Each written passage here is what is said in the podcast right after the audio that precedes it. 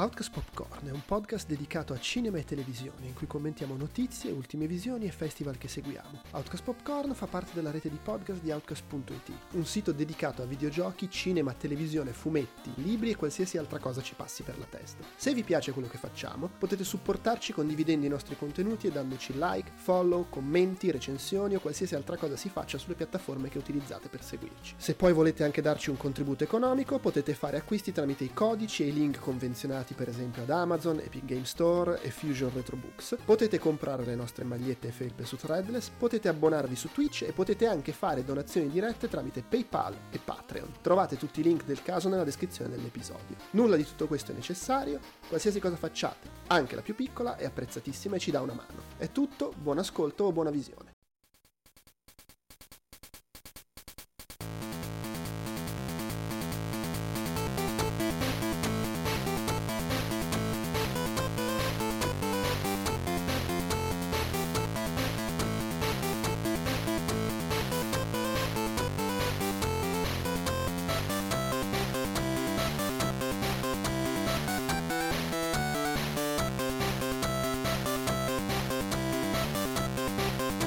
Ciao, sono Andrea Maderna, oggi con me c'è Alessandro De Luca. Uè, ciao.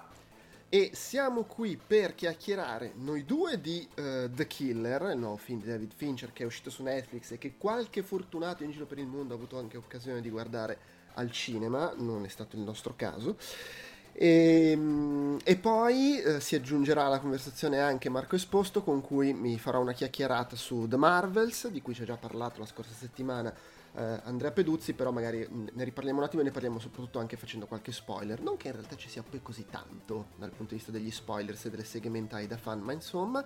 E, e poi parleremo anche di Loki, che fra una cosa e l'altra non avevamo ancora trattato a stagione conclusa, e ne parlo con lui. Eh, sarebbe stato bello fare una roba di gruppo anche con Peduzzi e, e Tanzillo, che però per motivi diversi oggi non riescono ad esserci.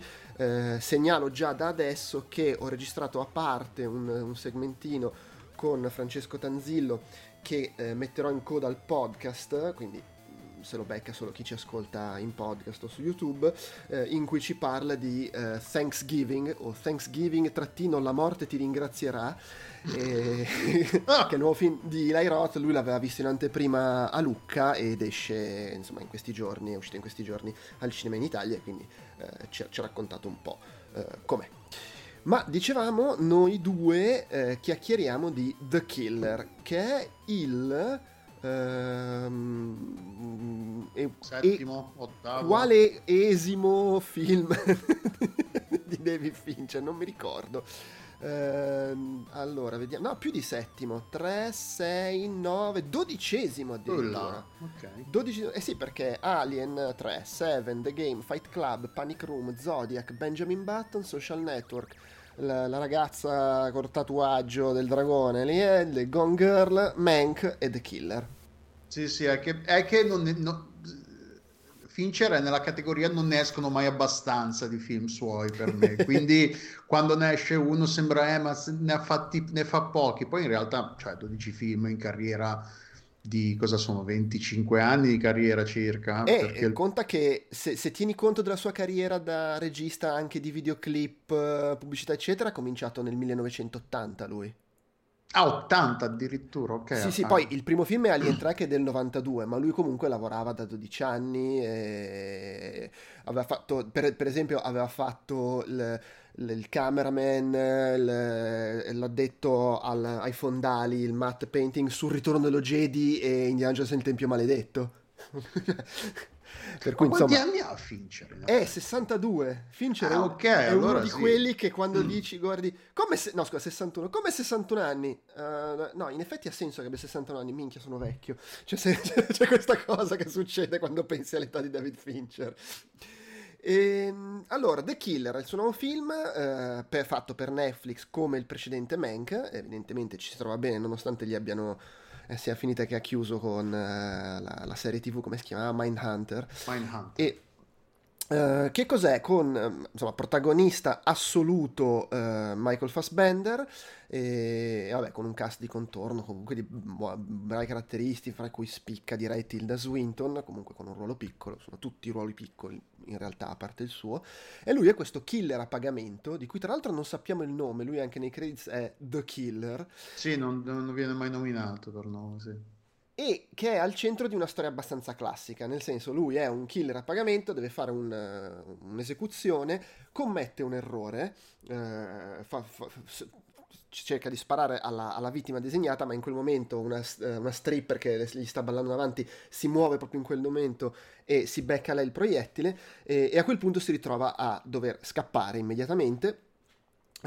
e sa che c'è il rischio che eh, per, eh, che ne so, punizione, barra, comunque chiudere tutti i, tagliare tutti i rami secchi, no? tutti quelli che sanno di questa cosa andata male, eh, lui venga fatto fuori. Tant'è che poi tornerà a casa, scoprirà che sono successe cose e partirà il suo piano di vendetta. Quindi è una storia abbastanza tradizionale. Del resto, lo stesso Fincher nelle interviste dice che lui l'ha, l'ha girato pensando a una storia di vendetta con però una caratteristica particolare, a parte che ha la messa in scena, la solita messa in scena fantastica, precisissima, quadrata di Fincher, ma poi ha questa cosa di eh, voce narrante di Fassbender che ci parla e che ci dice qual è la sua mentalità, quali sono le sue regole, tutto quello che deve fare, e che crea tra l'altro spesso contrasto perché lui dice io ho queste regole, se ci pensi lui dice costantemente fai solo per quello per cui vieni pagato, eh, segui il piano, non improvvisare, non t- fare prendere dalle emozioni.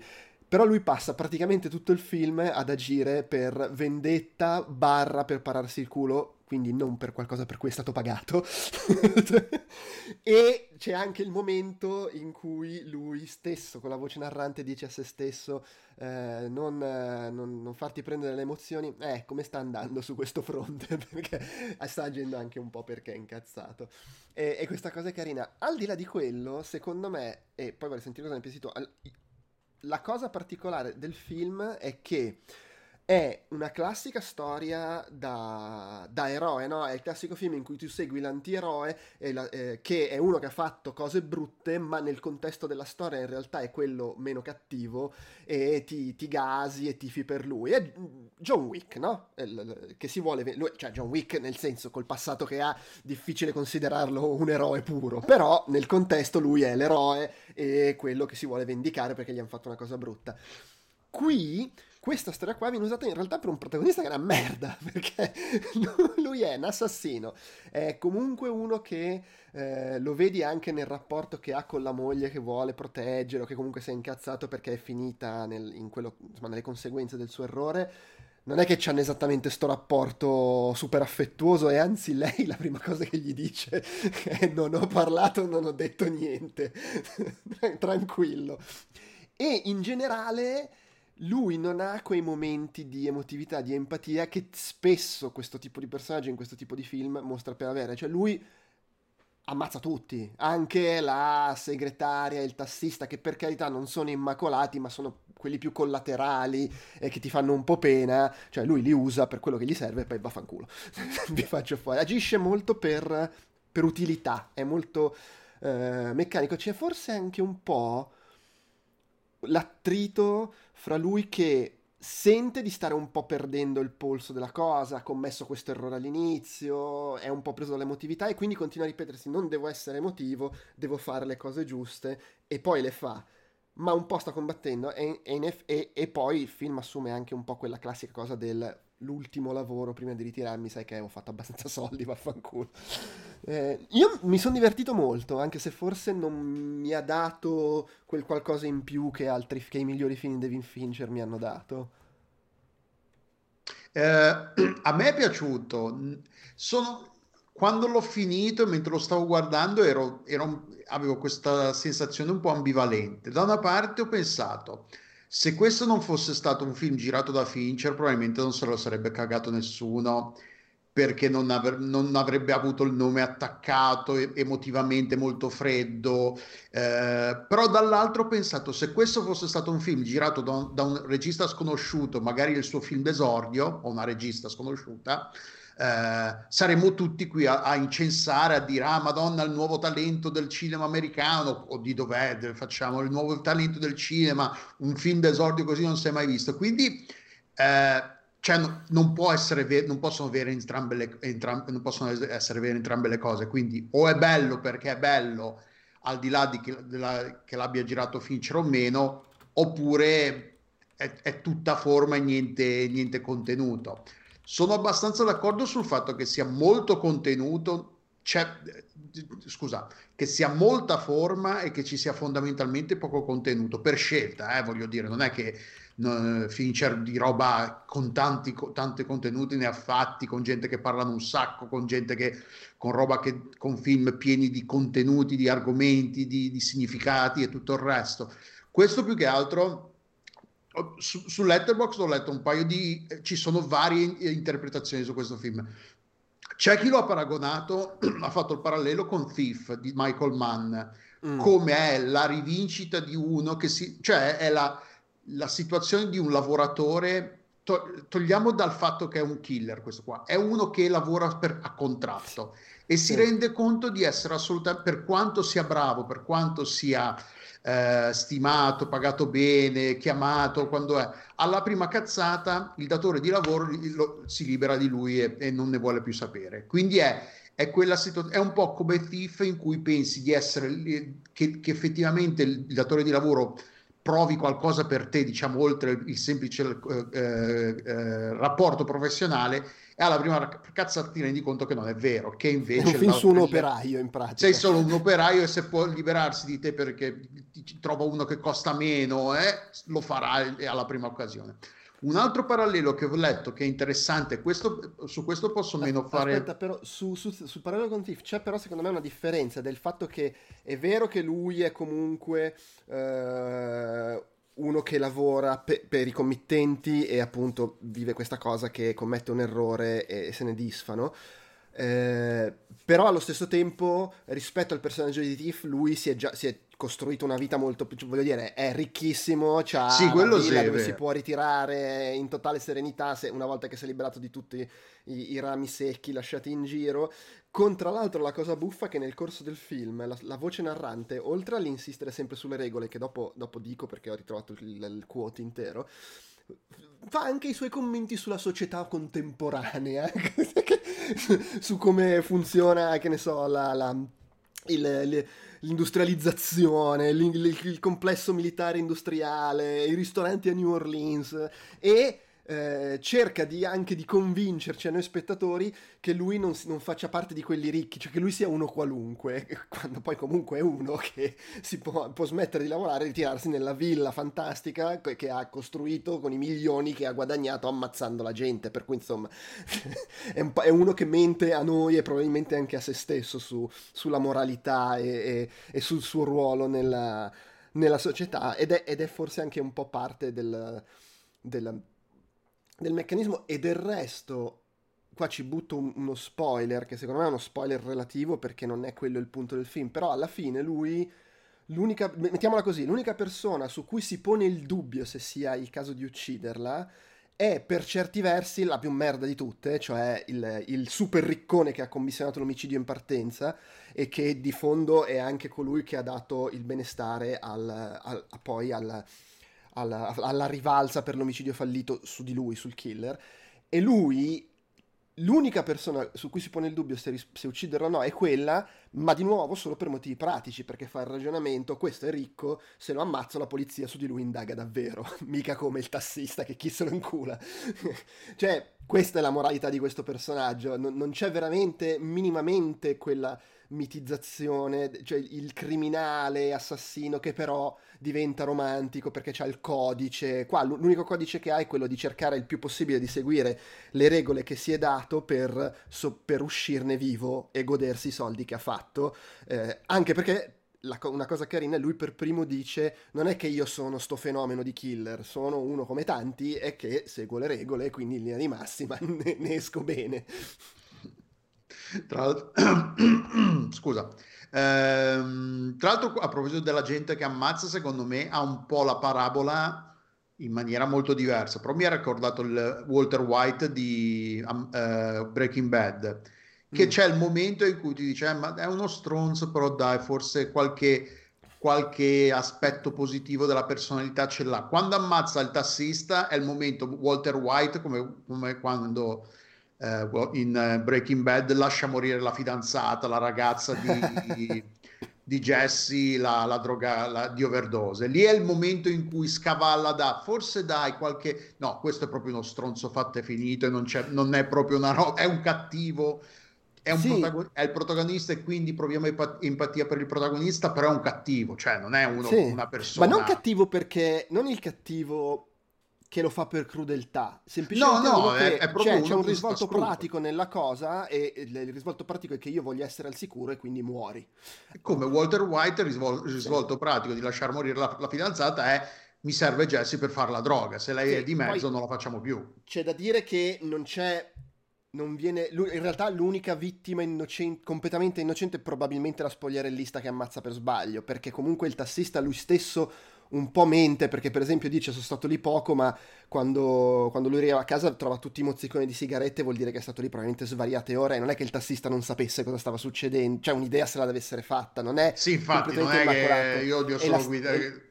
Eh, poi tornano sì, indietro, sì. sono sporchi di non dice che sono tipo sporchi di sangue. Esattamente, e, lo, e lo stesso, la stessa segretaria, se da un lato ti dispiace, dice c'ha figlia, però comunque la segretaria di uno che organizza queste robe e lei lo sa, non è che non è consapevole, cioè è, è, quella che lo aiuta a organizzare, per cui comunque non è gente immacolata, il che probabilmente è parte de, del, della cosa che lo aiuta a non farsi il minimo scrupolo, anche quando magari si rende conto di essersi fatto preso, prendere dall'emotività, dice sì vabbè, comunque non è che sto ammazzando le, un santo. delle educande, sì, infatti. L'altro parallelo che, stavo, che, volevo fare è che, ho, che ho qualcuno, tra l'altro in una, recensione lunghissima, che a un certo punto ho detto vabbè, no, tra, taglia qua, non te la stai a tirare. È il, è, secondo questa recensione è, è, molto autobiografico, nonostante sia basato su un libro, su una, non so se su un libro o su una serie di libri. Eh, è, eh, secondo l'autore di questa recensione il film è autobiografico, nel senso che è... Eh, eh, Fincher che riflette sulla propria carriera, ovviamente lui non ha ammazzato nessuno, però dal punto di vista come eh, quello che ha fatto, quello che, che potrebbe sm- tranquillamente smettere di farlo, che appunto il rapporto con, i datori, con quelli che, la, che, gli danno i contratti. Poi adesso non so se ha avuto, probabilmente avrà qualche, avuto qualche screzio, qualcosa. Magari se l'è presa per Mindhunter e questo è il suo. Eh, bastardi che mi avete cancellato Mindhunter, avremmo potuto farla ca- ca- al primo problema non ci avete pensato due, due volte a-, a, cancellarlo e a tagliare il ramo secco, diciamo.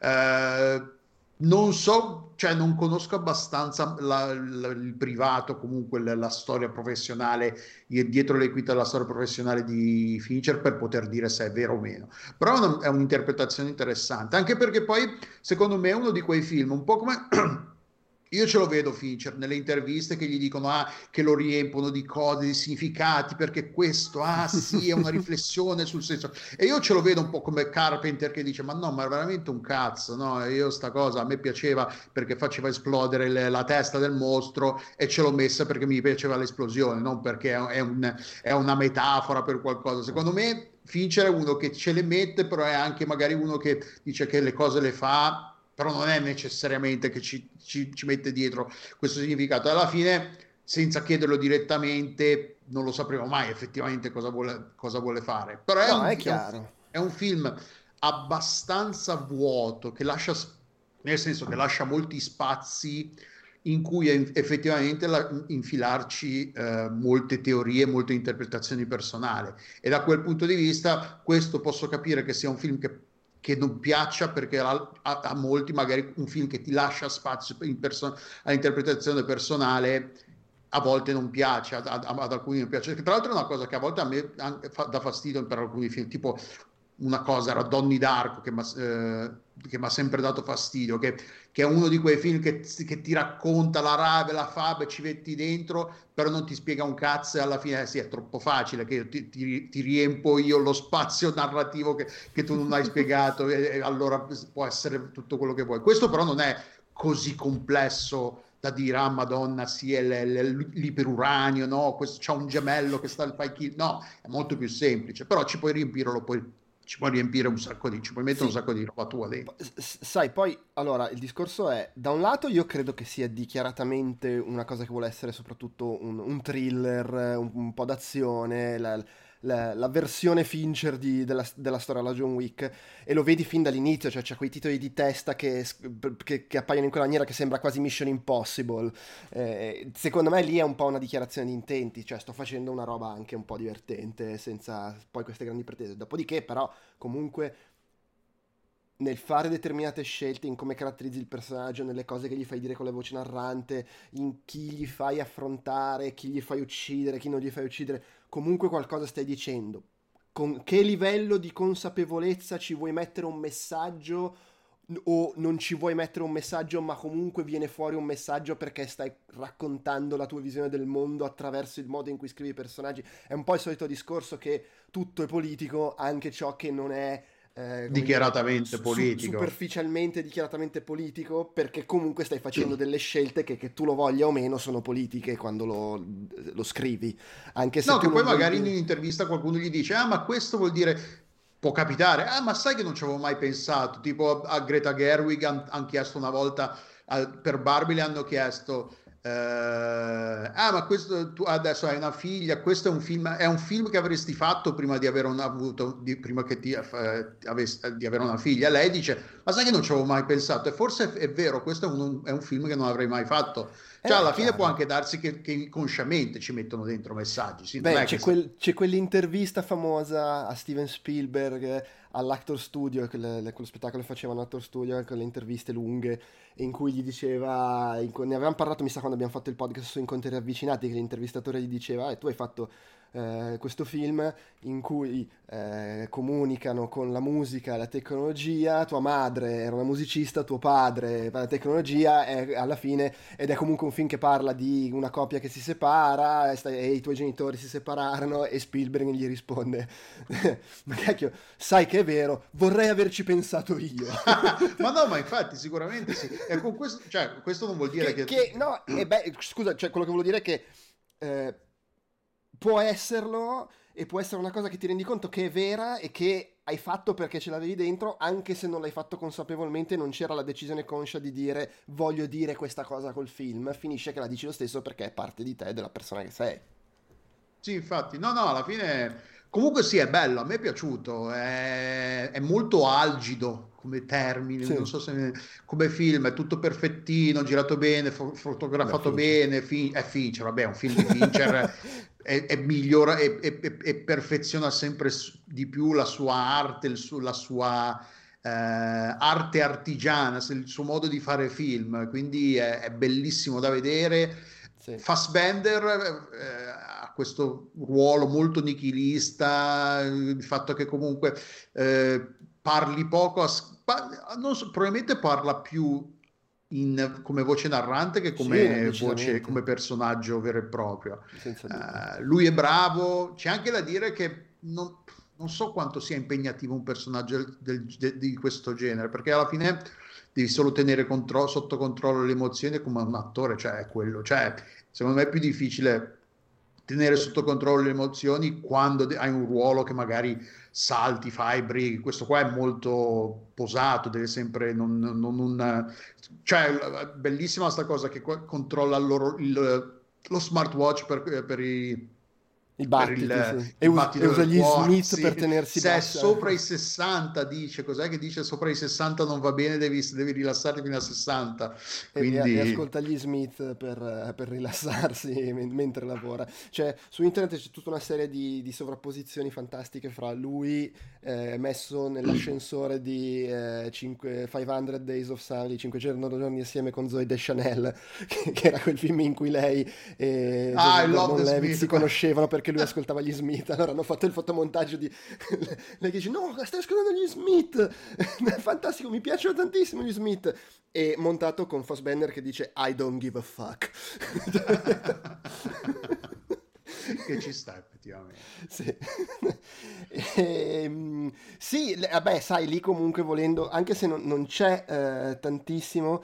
Eh, volendo c'è il fatto che stai facendo un personaggio privo, che, che, che, è completamente eh, a, a privo di emozioni, ci sono i momenti in cui fai vedere che invece gli sta sfuggendo di mano questa cosa e gli stanno uscendo un po' di emozioni, però in realtà non è che ci sia tanto nel film questa cosa.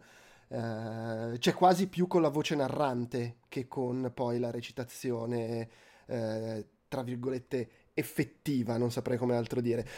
L'unica altra cosa, secondo me, carina che, che, che, vorrei, che vorrei, non lo so, menzionare è... Ehm, aspetta, mi sto perdendo. Le, allora, riguardo alla voce narrante, ai suoi monologhi interiori, eh, prima avevo detto che l'avrei dette, le regole che si dice sempre sono segui il piano, anticipa, non improvvisare, non fidarti di nessuno, non, eh, cioè sfrutta sempre una, uno, una, una, un vantaggio, non eh, lasciarlo non sfruttato, combatti solo le battaglie che ti pagano per combattere Niente empatia, l'empatia è debolezza, la debolezza è vulnerabilità. Ovviamente poi lui contravverrà un po' a queste regole. Sarei curioso di rivedere, riguardare il film, soprattutto la, la, la, mezz'ora iniziale, ma anche diversi altri passaggi, senza la voce narrante. Non perché di troppo, perché comunque è parte integrante del film ed è molto importante in realtà raccontare alcune cose. Però sarei curioso, perché secondo me funzionerebbe lo stesso e assumerebbe un tono completamente diverso. Cioè la parte iniziale Comunque la voce narrante gli, dà, gli cambia un po' il ritmo e gli dà anche una punta di sarcasmo che se fosse solo lui silenzioso non avrebbe. E secondo me sarebbe... Non so, sarebbe, inter- sarebbe solo che dovrei... Cioè me la devono fare perché non è che lo voglio guardare senza musica, solo senza la voce narrante. È come, il, come si chiama la versione col col doppiaggio di, con la voce narrante di Blade Runner, eh, sì, sì. una roba del sì, genere. però qua non, cre- non credo, cioè non lo vai a sapere, ma non credo gli sia stata imposta perché mi sembra comunque abbastanza integrale nel No, mi nel sembra film, sì, trovo... il rapporto fra quello che lui dice e quello che succede. Non è che racconta quello che succede, dice spesso cose che poi vanno in contrasto con quello che succede, mm, cioè viene usata in maniera divertente, intelligente. Comunque bello. Mi ha fatto sghignazzare un po' il fatto che all'inizio sia negli uffici dismessi di WeWork eh, il fatto che lui sia un killer che sfrutta la, gli uffici di una compagnia che, che andato, sta andando a bagno, che è andata a bagno, l'ho trovata anche qui molto commento sociale, criti- sì. non critico, ma, ma, satira un po' sociale, il fatto, ah sì, new economy, gig economy, sti cazzi, avete l'ufficio super fico e adesso n- non lo riuscite neanche a affittare a un killer, cioè, ve, lo ve lo ruba lui. Sì, sì, beh, poi lui usa tutto, cioè mangia da McDonald's, usa lo scooter in, in, sharing, tutte quelle robe là che ovviamente sono anche sponsorizzazioni per il film, immagino. Eh, però, cioè, lui è proprio immerso in, in, questa cosa, anche se dice che non usa più Airbnb perché hanno le, le telecamerine nascoste negli appartamenti. che ci sta effettivamente. Sì, effettivamente sì. Comunque bello, bello, assolutamente. No, no, sì, è... poi nel, nel, contesto è, nel contesto di, è il nuovo film di Fincher, se vi piace Fincher questo secondo me piace, piace, a tutti i fan di Fincher. È un film di Fincher in tutto sì. e per tutto, ha proprio i suoi quegli elementi, è, è visivamente magnifico, eh, usa benissimo la musica, la, la, la, colonna sonora di Atticus Ross e, e come si chiama? Sì. E, come?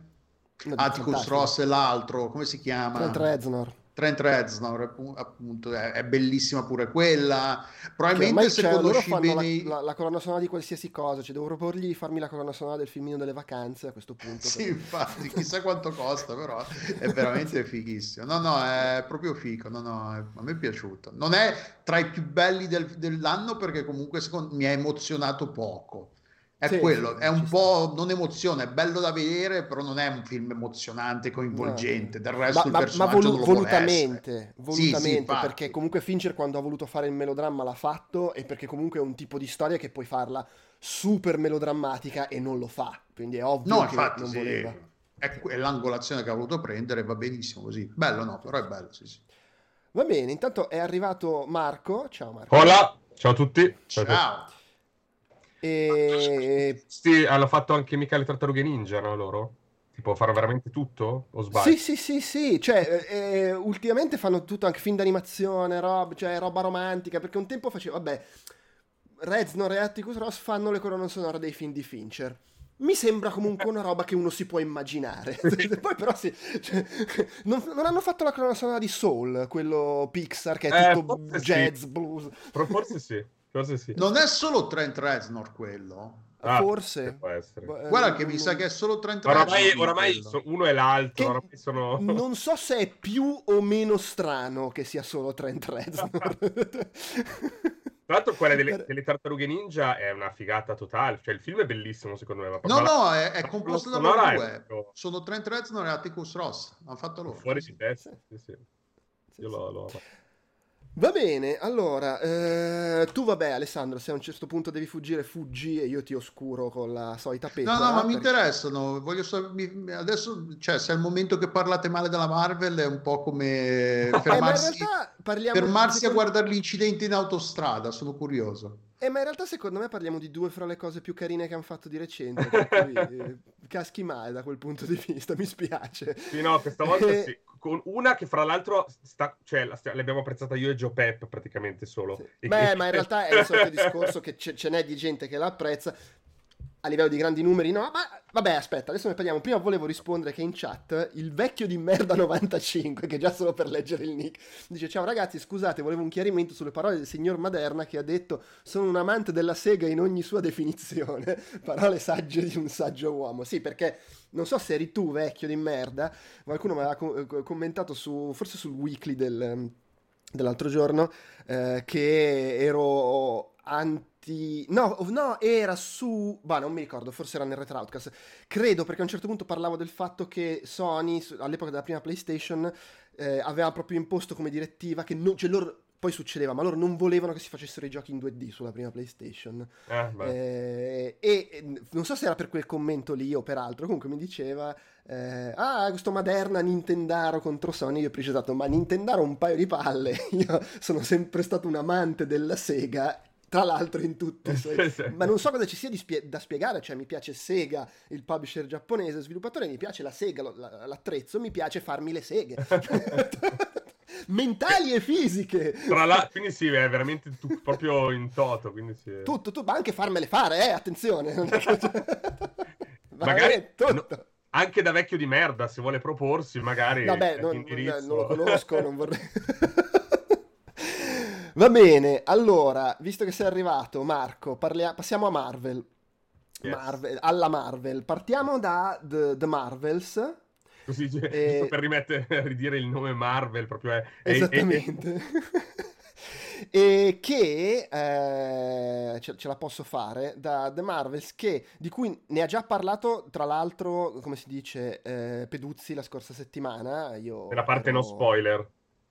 Eh, esattamente, sì, io ero, ero assente perché hanno dovuto registrare la sera, eh, quindi ne riparliamo, magari ne parliamo anche facendo un po' di spoiler, però introducendo il discorso, io non so, credo che tu sia abbastanza d'accordo, io ho trovato un film delizioso, eh, ma sì, mi ha divertito un sacco. Tra l'altro, è il- è la prima, siccome tu, mh, Peduzzi me l'aveva consigliato, ho fatto vedere il trailer a mia figlia che ha, a parte gli Spider-Verse perché c'è Gwen Stacy, è sempre abbastanza disinteressata ai supereroi, le è piaciuto il trailer, siamo andati a vederlo, è piaciuto moltissimo anche a lei il film. Poi, vabbè, il primo film Marvel che vedeva al cinema deve essere anche un'esperienza Una un roba diversa, sì, esatto, c'è anche un po' quello.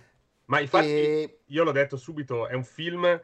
Cioè, io credo che la Marvel negli ultimi... eh, Prima è non, non è che facesse film tutti uguali, però era chiaro che prendeva sempre quel tipo di pubblico che poteva apprezzarli tutti, no? Cioè, è partita con Iron Man, che bene o male era... Chi è che lo guarda Iron Man? Chi conosce il personaggio? Non credo molta gente fosse in fissa per Iron Man prima del film. Poi in realtà Robert Downey Jr.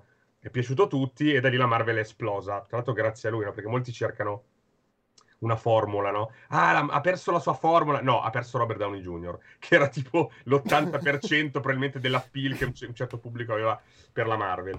Eh, adesso secondo me si è targetizzata molto di più, no? Cioè, tra roba brutta e bella che è uscita nella fase 4, che è quella un po' più delirante se guardi proprio a livello di apprezzamento del pubblico, in realtà è quella in cui ha usato di più, no? È andata da Eternals, che era sto drammone di 2 ore e 40, a... A me, tra l'altro, Eternals non, Sì, è- sì, a era- me, anche a me non... non non- aveva, cioè, non è- me era piaciuto, l'avevo guardato sì, volentieri. Sì, no, non era- Chiaro, c'era sempre la solita roba che uscivo dalla sala dicendo magari 20 minuti in meno, non è che avrei pianto, però vabbè, quello lo dico per tutti i film ormai, tranne che per questo, infatti poi ne parliamo.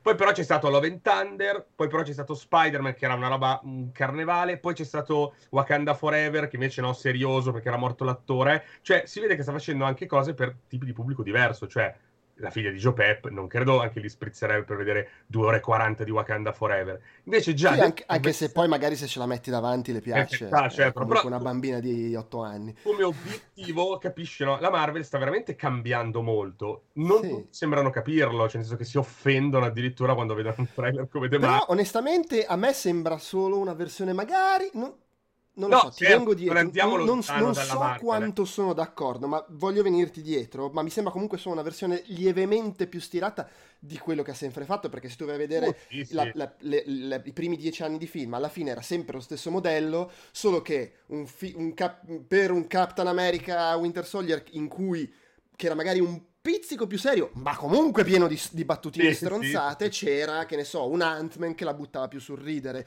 Sì, con il fatto che hanno sempre avuto questa cosa, spesso i trailer mentivano, perché appunto Winter Soldier dal trailer pareva che dovesse essere solo serissimo. Tre oh, giorni del Condor. Le, le, le, la società moderna ci controlla. E poi comunque era pieno di gag e di puttanate per tutto il film, eh, con i suoi momenti seri.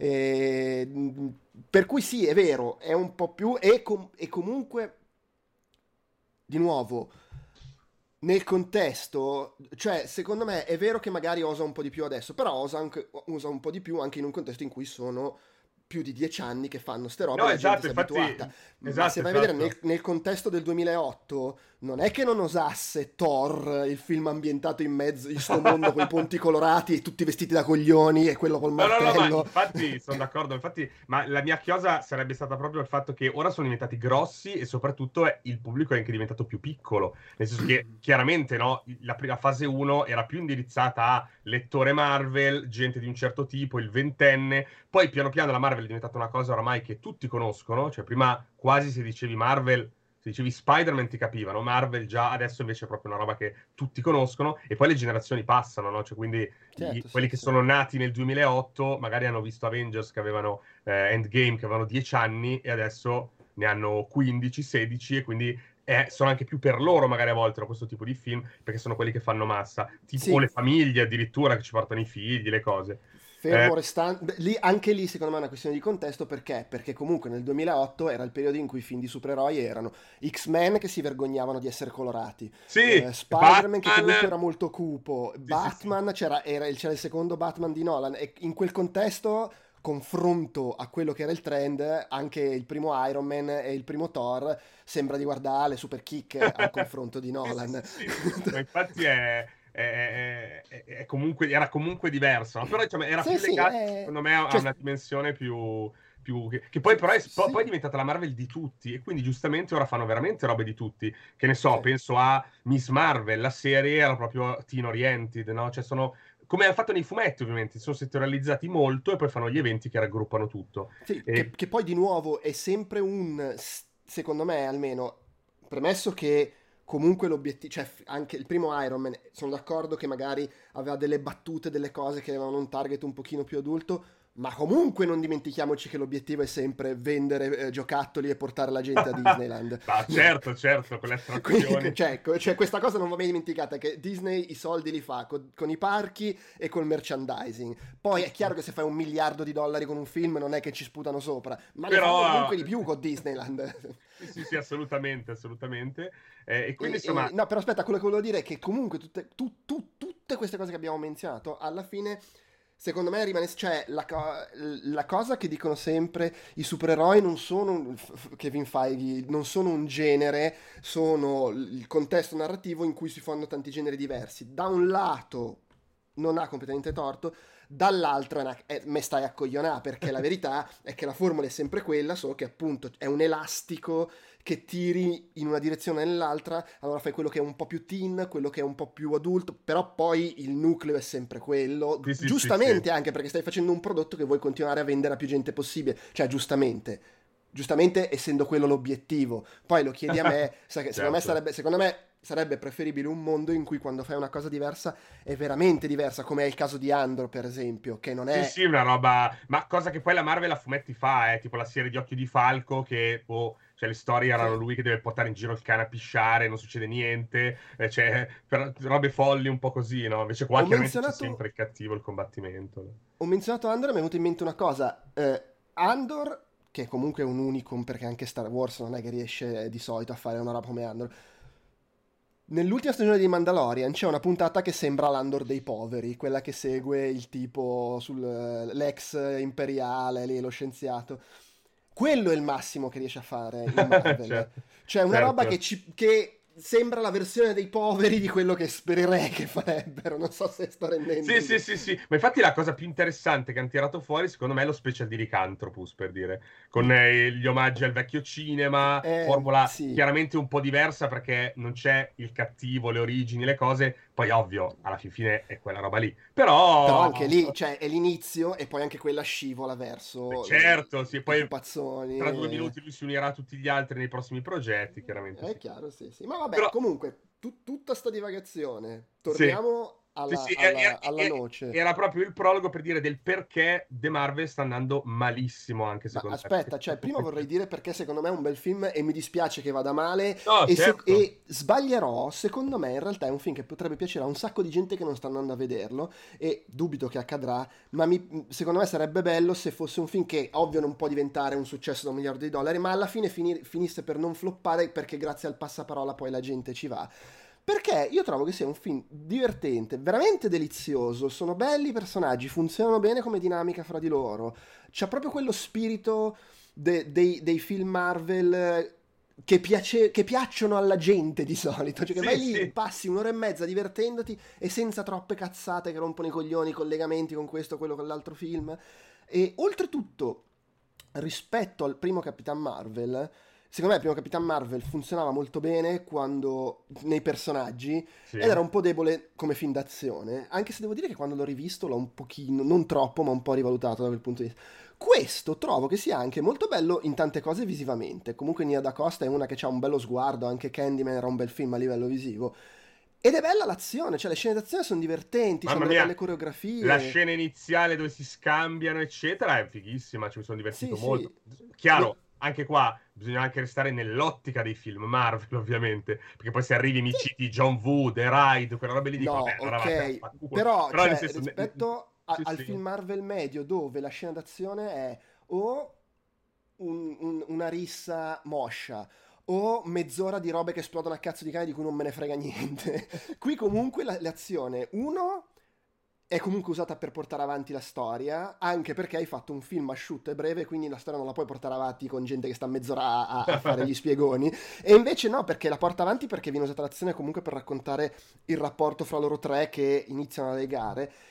E è figa, cioè c'è, c'è, dietro un'idea carina che viene sfruttata bene, perché lo dico anche per Delu che, che, e per chi ci ascolta e magari non ha visto il film, c'è questa cosa che per un motivo eh, succede che le tre protagoniste che sono Capitan Marvel, Miss Marvel dalla serie TV e eh, la Rambo che era, sì. in, eh, era, bambina nel primo Capitan Marvel e poi c'era adulta in WandaVision. Sì sono legate e quando d- due di loro usano i loro poteri assieme si scambiano di posto, tipo teletrasporto, che sia se sono a un metro di distanza sia se sono a una galassia di distanza.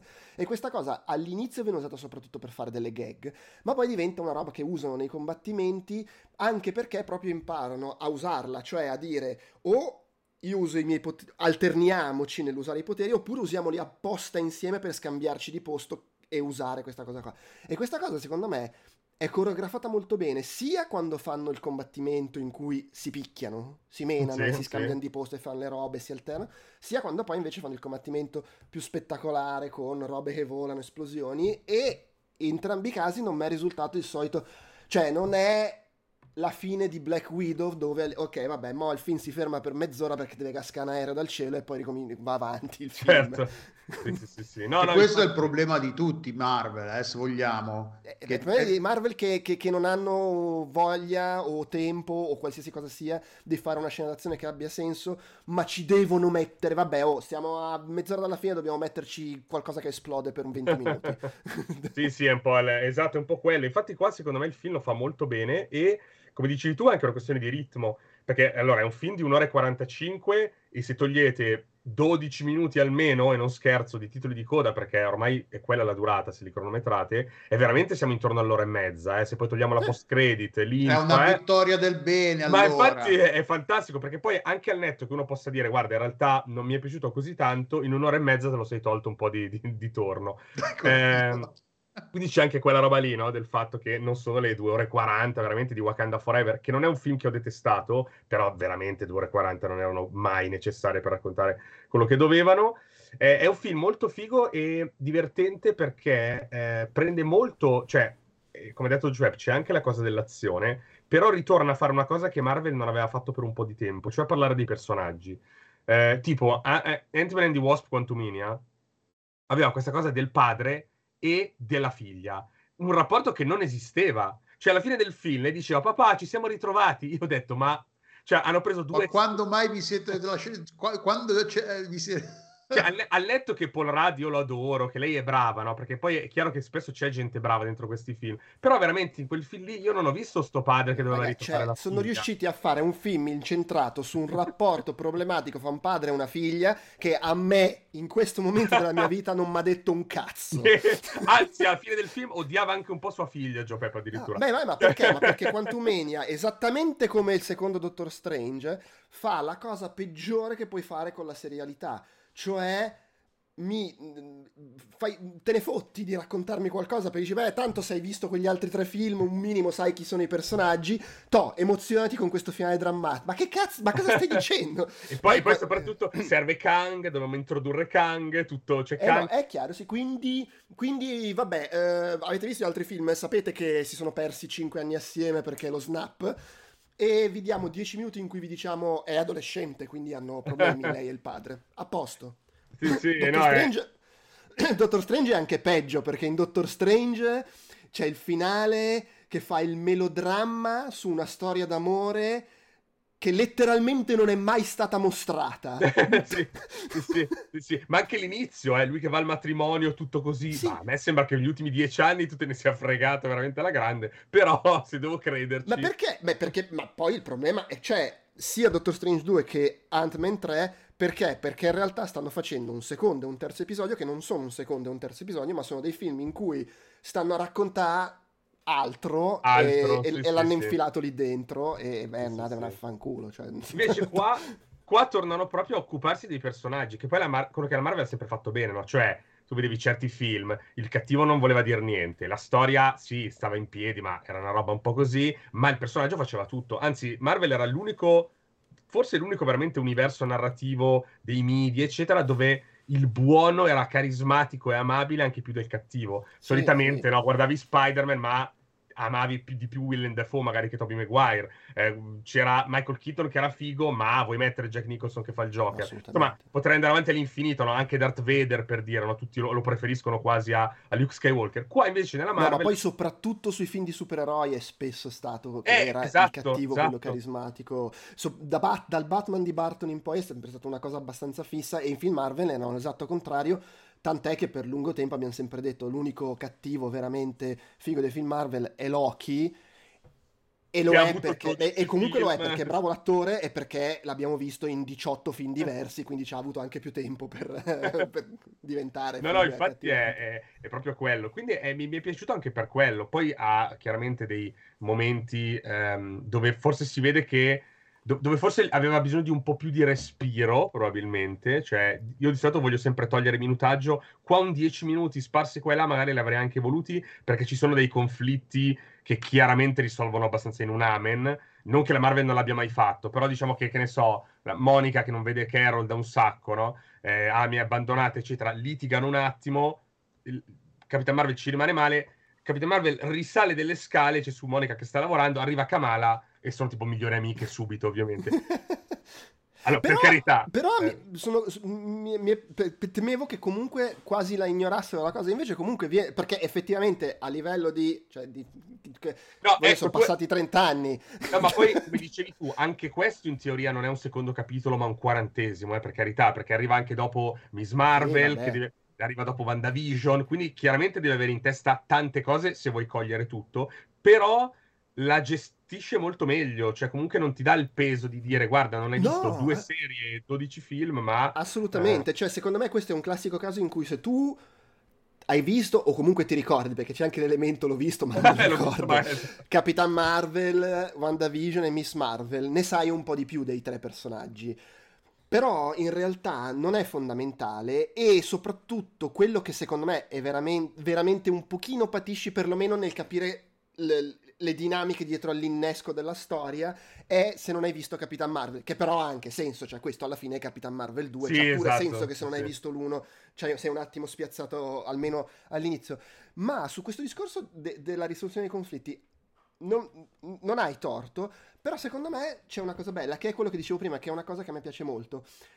Il, la dinamica d'azione del film, col fatto che è incentrata proprio su loro che devono imparare a collaborare, secondo me funziona in quel aiuta un senso. po', certo. Perché parte del loro imparare a lavorare assieme è anche il meccanismo in cui ti racconta di loro, i du- il personaggio di, di Carol Danvers e di Rambeau che non si vedono da 30 anni e si ritrovano e reimparano a essere amiche, a stare assieme e fanno amicizia con quell'altra e te lo racconta attraverso l'azione, che è una cosa che io apprezzo sempre molto eh, rispetto, appunto, ripeto, a mi sta raccontando una bella storia e mo me la devi mettere in pausa per 10 minuti per farmi l'azione, quando- soprattutto considerando poi che nel caso dei film Marvel spesso è anche azione un po' sti cazzi, cioè non Un è che è cazzi. un combattimento di John Wick per dire.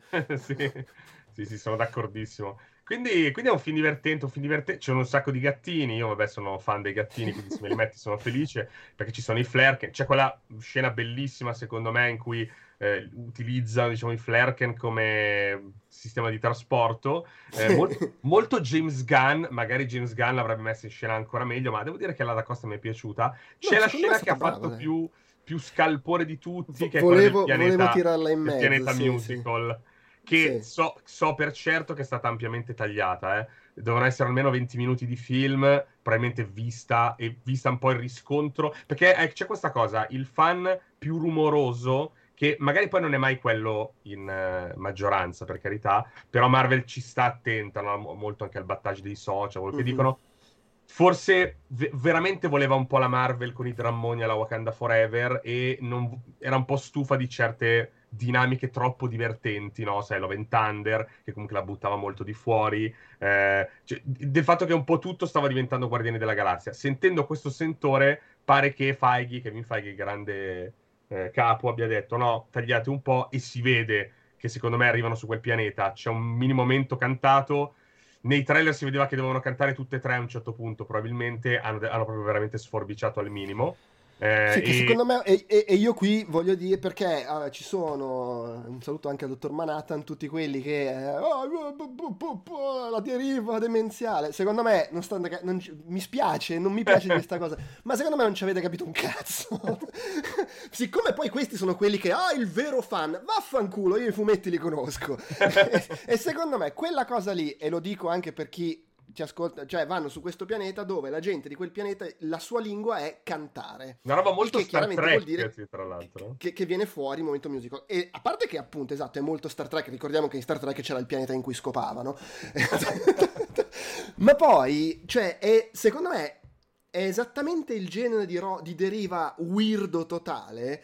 Che è totalmente nello spirito dei fumetti fan- fantascientifici Marvel, a prescindere che poi questa cosa letteralmente magari non si sia mai vista in un fumetto, cioè vanno sul pianeta dove cantano, ma secondo me qualcosa del genere da No, qualche parte c'è stata. No, c'è e tanto era un fumetto di Capitan Marvel, quindi proprio... Ecco, Fantastico. Volendo- Ma poi io la trovo totalmente nello spirito del- del- della fantascienza Marvel che la butta per aria con le cose assurde. Il fatto che vadano su questo pianeta e ci sia questa cosa. Anche perché poi non è trattata alla film Disney in cui. Ehm, cioè è diegetica. Questi qui cantano, è la loro lingua e lo vedi che comunque è un utilizzo pratico della canzone per comunicare e ci sono gli altri personaggi che sono lì che guardano ma che cazzo sta succedendo, cosa fanno questi, cioè non è che improvvisamente si mettono a cantare senza nessun motivo, per cui ha anche un senso nel contesto.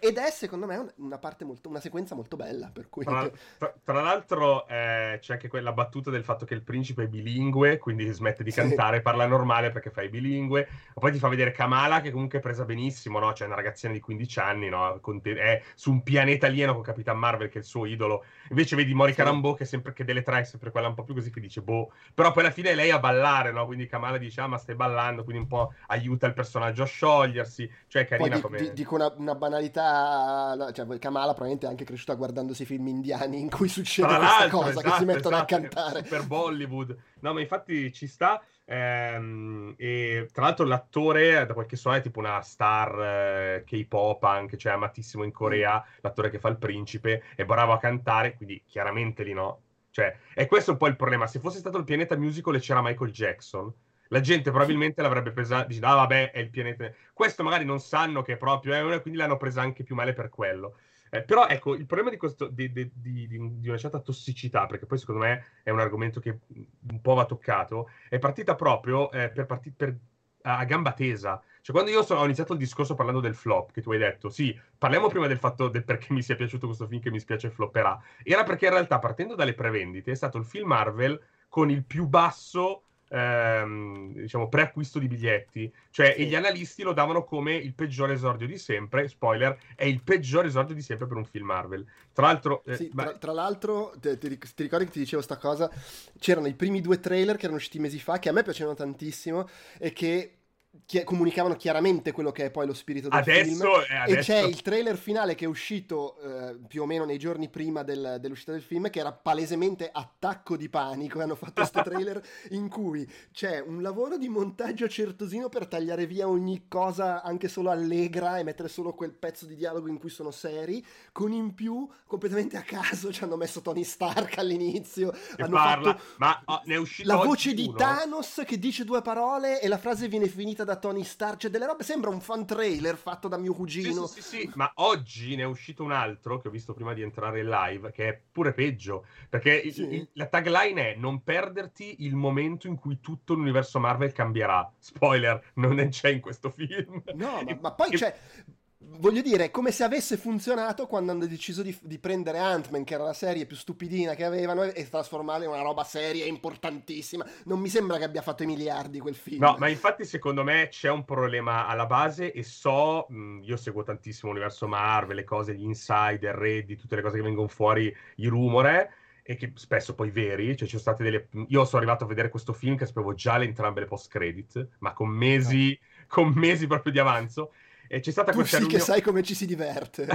c'è stata questa eh, riunione che fanno tutti gli anni, ho scoperto, a Palm Springs, tra l'altro. Quindi quando immaginate la gente sulla spiaggia col cocktail che discute di, di, film. Evidentemente succede veramente di queste grandi... Succede davvero. Succede davvero. A Palm Springs però Variety, o era anche Hollywood Reporter che l'aveva riportato, diceva quest'anno hanno brindato poco, mi sa. Perché insomma dopo Quantumania, che loro, loro Quantumania l'hanno visto dentro Marvel e ehm, a, a, pensavano fosse bellissimo ci sono rimasti male per il flop, quindi da lì mi ha fatto pensare, devono rivedere un attimo forse il loro, i loro test screening, perché magari eh, però era per dire tutto questo, che c'è una parte m- molto tossica è, è sotto, sotto, il trailer di oggi, il commento che ho letto, è chiaro che non è la maggioranza, però fa molto rumore. Il trailer era, ecco, stanno trasfor- mettendo donne al posto di tutti i supereroi uomini. Questo è stato sotto un trailer, fra l'altro, che raccontava tutt'altro, eh, fra- volendo. Un altro dei, dei, commenti era, ecco, la deriva no, politically correct, la Marvel, eccetera, eccetera, eccetera, eccetera. Quando poi questo film perché tutti dicono, eh, la, solita, la deriva walk ennesima. Se proprio vogliamo legarci a questa stronzata, dici, va bene, gioco il tuo gioco e dico hai ragione, questo film non lo fa, fra l'altro. Non c'è mezzo momento in cui in maniera, eh, come, cioè, non è Barbie dove ti esplicita un discorso. Cioè, non è il sono... primo Capitan Marvel, ricordiamo che il, il, il nemico, Marvel. il cattivo di Capitan Marvel era il mansplaining. Era il mansplaining e lei gli dava un pugno alla fine dicendo io non ho... perché lui dice tipo lui diceva una roba tipo senza di, me, di... senza di, me, sei finita, no? Lei gli dava un Le dice ma... affrontami senza poteri, dimostra che sei lei, bam, ma che cazzo vuoi? Gli dà un pugno e dice io non ho bisogno di nessuno, tipo tranne sì, me stessa. no... Quindi, cioè Qua invece questa roba non c'è, ma, ma minimamente. Per cioè, niente, sì. Ci sono tre ragazze che f- hanno dei poteri fighissimi, che fanno cose fighissime da, da, supereroi e fanno quello che si fa in tutti i film Marvel. Ma prima ancora, capito, il messaggio che è arrivato da parte del pubblico era questa. Ripeto, non è una, maggiora- non è una minoranza, cioè non è una maggioranza, non è neanche una minoranza come vorrei, probabilmente sono più persone di quelle che purtroppo vorrei, però secondo me un peso ce l'ha perché veramente per mesi... Poi c'è anche c'è stato un po' l'affair, tra virgolette, Brie Larson, che si era inimicata mh, parte del pubblico, perché durante la campagna marketing del primo Capitan Marvel si era permessa di dire in quella famosa conferenza stampa ah ma siete tipo tutti cinquantenni bianchi a farmi domande fa mi piacerebbe avere che mi, cioè, che mi arrivassero più domande come dire, da tutto il pubblico Marvel, che è vasto, questa roba è stata presa ovviamente, no? eh, rigirata nel, nei vari articoli con una frase sola del tipo fate tutti cagare, eh, vi odio ah, tutti, sì. quindi è diventata veramente il nemico del popolo, cosa che per quello ha fatto passare il primo film da un miliardo e due a questo che si arriva a 300 milioni e tanto, e ne è costati 2,70, quindi per farvi capire il tenore del flop probabilmente di questo film, che ecco... Sì dato che ne parliamo molto anche quando faccio altre rubriche, eccetera, ehm, una cosa che Marvel deve imparare come riflessione, cioè deve imparare, è anche il caso che forse questi mh, mm, insomma, i budget vanno un attimo.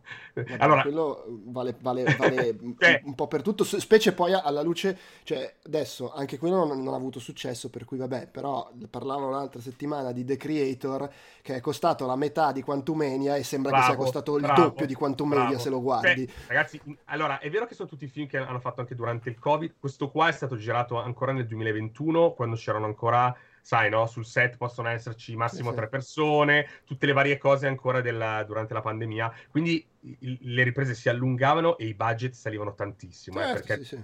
Però io leggere robe tipo che l'ultimo Indiana Jones è costato 350 milioni di dollari e tanto ne, ha incassati tipo 136, quindi credo Vabbè, che... ma cioè, allora, parliamoci chiaro. Indiana Jones Stiamo... non lo vedremo mai più, eh. Stiamo parlando di un film su una IP che ha 40 anni, di cui era uscito un film, l'ultimo, 20, 15 anni Ciao, fa, e che eh, il protagonista ce ne ha 80 di anni. Cioè, cazzo, adesso, con tutta la buona volontà, non è che ti puoi aspettare che i giovani d'oggi abbiano la passione per Indiana Jones. Può succedere, ma insomma... Infatti, eh, quindi insomma, un po' questo lo devono rivedere. Cioè, se cominciano a stare sui 150 milioni, 200 quando fai magari il film un po' più grosso, poi ne puoi spendere anche 300 per Avengers eh, Secret Wars, tanto magari Beh, il miliardo e mezzo lo fai. Però ho capito, questa roba già potrebbe aiutare, eh, perché è un discorso chiaramente molto veniale economico, per carità, però è chiaro che muove l'industria. Quindi se già spendi un tot per fare un film che ti floppa, chiaramente poi non ne puoi fare altro. Difficilmente vedremo Capitan Marvel 3, infatti, la vedremo probabilmente insieme eh, ad altri personaggi mischiata qua e là.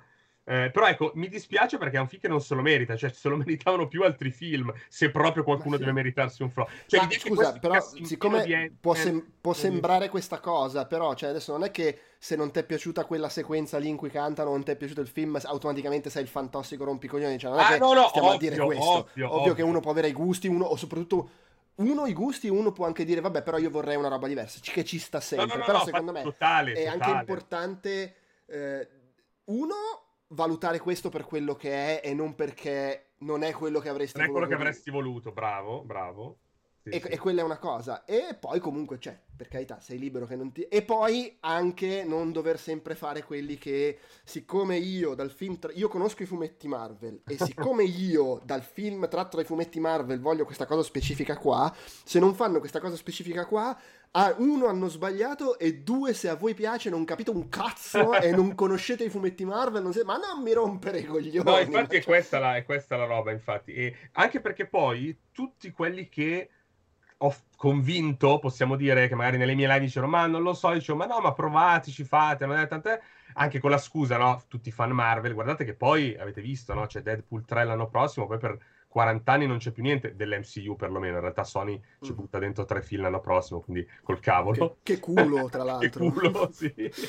Eh, eh, sì, tra l'altro, quello che mi, mi, mi, sconfinfera di più è Madame Web, gli, perché gli altri due sono Kraven e Venom 3, per far capire comunque... Ma... Eh, capito, no? Capito? Quindi Madame Web non, diventa... Non puoi dire quei tre titoli con, di, con, consecutivamente, cioè ci bannano da Twitch. Ma Madame Web è un film, ero convinto sì. che fosse una serie. Eh, no, no, è un film, è un film. Perché hanno voluto... ha quel, quel, trailer che ti fa dire, beh, è il, è il pilot di una serie Siddhartha.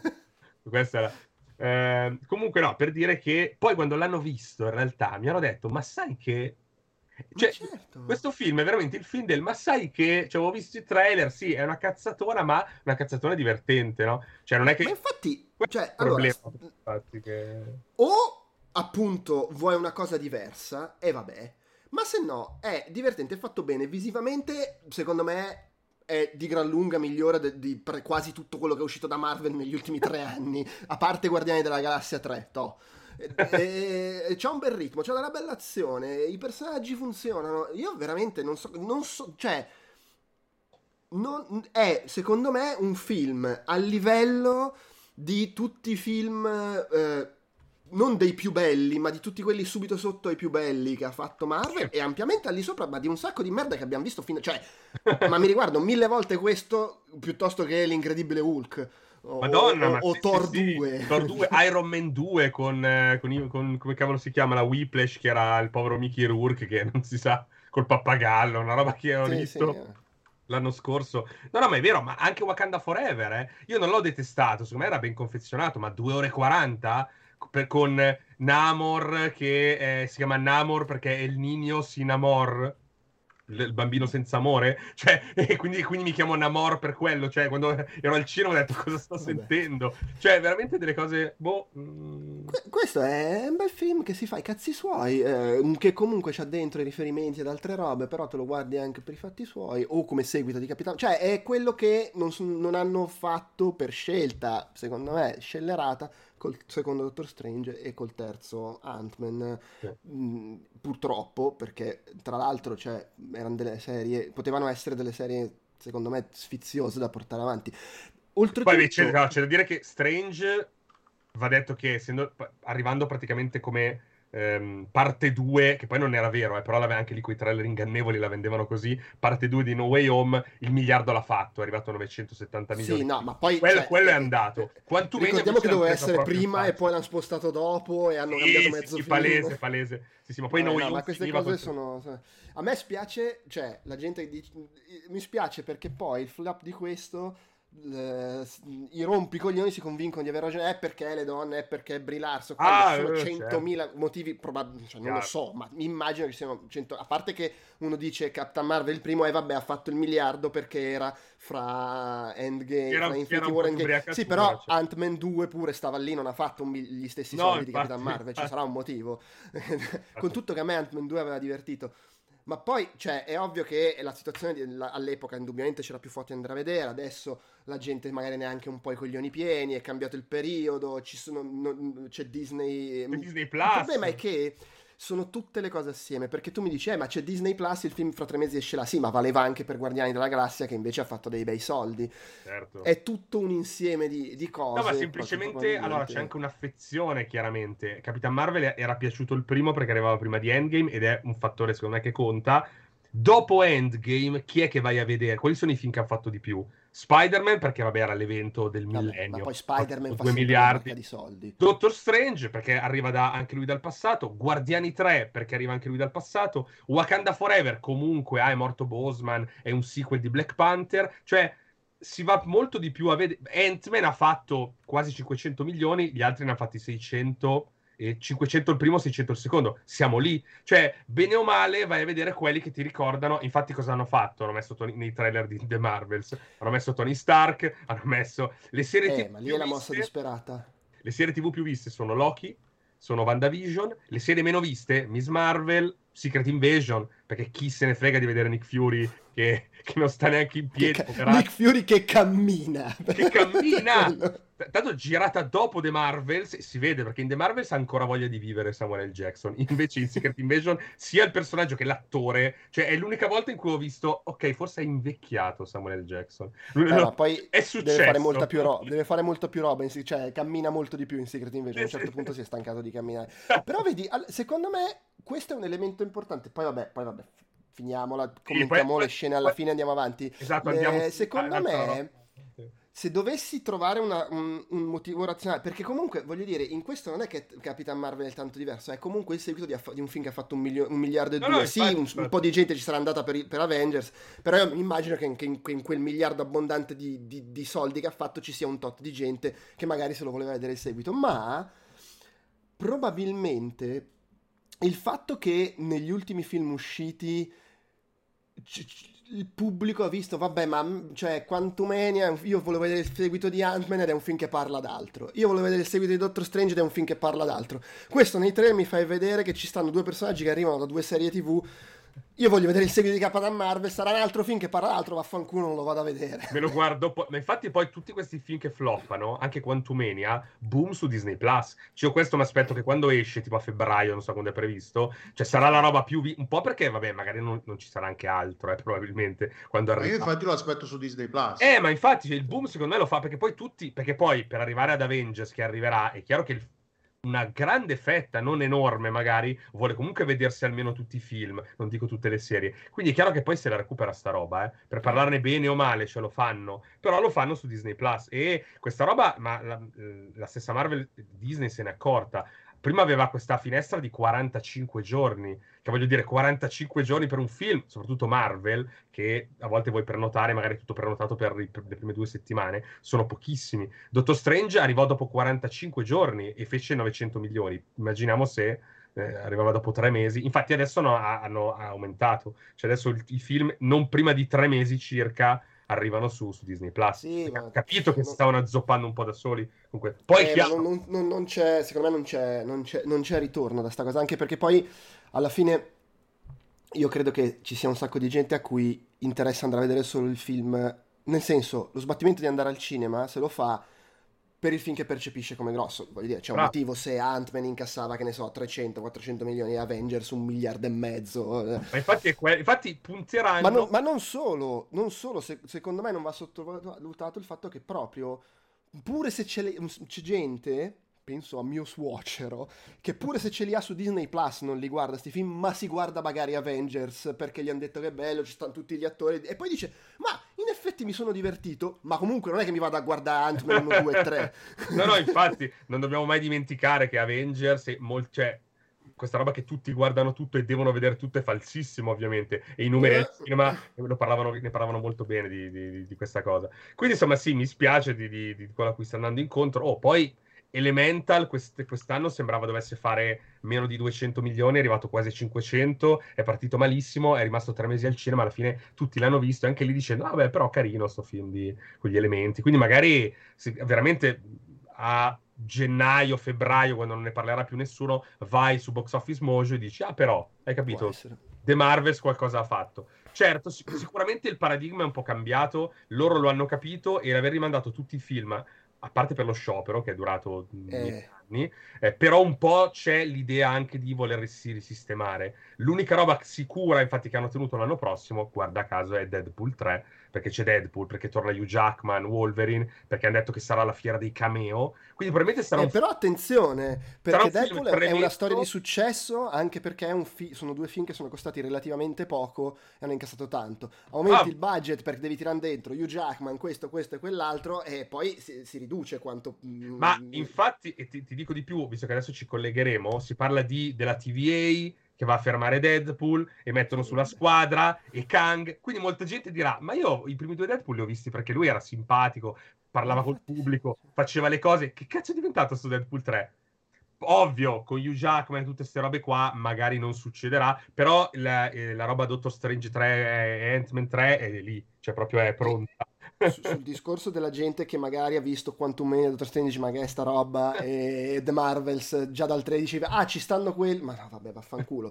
Cioè secondo me c'è il rischio che stia succedendo quello che è normale che succeda con la serialità che su- tu scopri la serialità ed è successo con i primi tot anni di film Marvel dici ah figata sta roba tutto collegato finita la sbornia iniziale con questa bella conclusione ci ha messo il fiocco eh, sì, esatto, esatto. poi la maggior parte della gente dice vabbè oh, ma non è che mi devo ricominciare da capo e a essere coinvolto da sti nuovi personaggi di cui non me ne frega niente e succarmi le, le, il nuovo Thor 2 il nuovo Iron Man 2 i nuovi film di merda perché forse fra due anni ci sarà un Avengers con cui mi deve andatevene a cagare e rimangono solo i rimaniamo solo io e te qua a parlare. Esatto.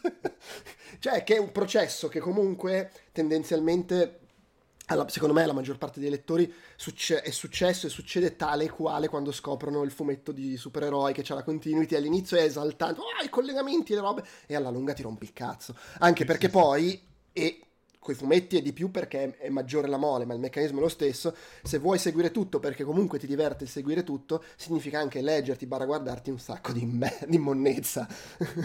Ma infatti io con i fumetti che ho sempre preso tutto, da qualche anno ho cominciato a tagliare veramente tante cose, un po' perché poi scopri anche il gioco a volte, no? Questa famosa continuity a volte, soprattutto oggi poi, diciamo che a metà, dal 2010 in poi Marvel l'ha, l'ha ancora sbrogliata veramente di più quindi leggo le serie più storiche. Sì, no, fa- e anche qua lo dico per farlo io, vuol dire che effettivamente vuol dire che, che c'è qualcosa. Poi vabbè, con i film e i telefilm lo fai. Sì, Loki, Loki. Veloce... No, no, aspetta, velocemente, alla fine di The Marvels c'è ah, la scena sì. prima di titoli di coda che, che ho trovato bellissima, bellissima. Con, con Kamala lì, Miss Marvel, che va a casa di eh, eh Kate Bishop. di Kate Bishop e si mette al buio esattamente come Nick Fury nel primo Iron Man e dice ho un'idea, metterci tutti assieme. Kate Bishop, pensi di essere l'unica con dei, dei super giovani eh? e tanto lei gli dice ma io ho 23 anni, come dire, ma che cose... Allora, quella lì mi ha divertito un sacco e vabbè, era comunque quello che, cioè, che prima o poi, che poi se ci faranno un film, una serie tv, non lo so, però è quello y- che... Young, Young Avengers totali, sì, sì. forse, forse fi, forse serie. Che no? poi sono loro due, c'è la figlia di Ant-Man, ma chi altro c'è che si è visto? Vogliono buttarci, da quel che so, vogliono buttarci dentro, forse il, fi- il nipote di Patriota in, uh, in ah, uh, okay, Falcon e Winter sì. Soldier, in mezzo alla noia c'era questo Isaiah Bradley. Sì, sì, sì. Eh, Volendo ci eh? sono i figli di Wanda, però insomma. Dicono che dovrebbero tornare i figli di Wanda, già in okay. Agatha esserci, e volendo, visto che nei, nei, fumetti c'è questa squadra che sono i Champions, che non sono i vecchi campioni, quelli degli anni 70, ah, ma sono quelli nuovi, dove c'è Amadeus Cho che è un giovane Hulk. Qua Amadeus sì. Cho non c'è, ma c'è il figlio di Hulk. Figlio. Que- quello schifo in CGI che sembrava Berlusconi con i capelli Hulk Berlusconi, sì, che... È, è, che è comparso in She-Hulk. Potrebbero buttarcelo dentro. E poi non mi ricordo se c'era qualcuna. Ah, è America Chavez, quella di Doctor Strange pure. Ah, giusto, è vero, c'è anche lei. Vabbè, sì, no, ce n'è più che sufficiente. Volendo c'hanno qua. Sì, sì. E poi sui titoli di coda c'è questa scena che io prima di vedere il film avevo visto la gente su Facebook che diceva Ah, finalmente si comincia, cambia tutto. Ma, siamo, ma che cazzo state dicendo? Perché c'è questa scena con...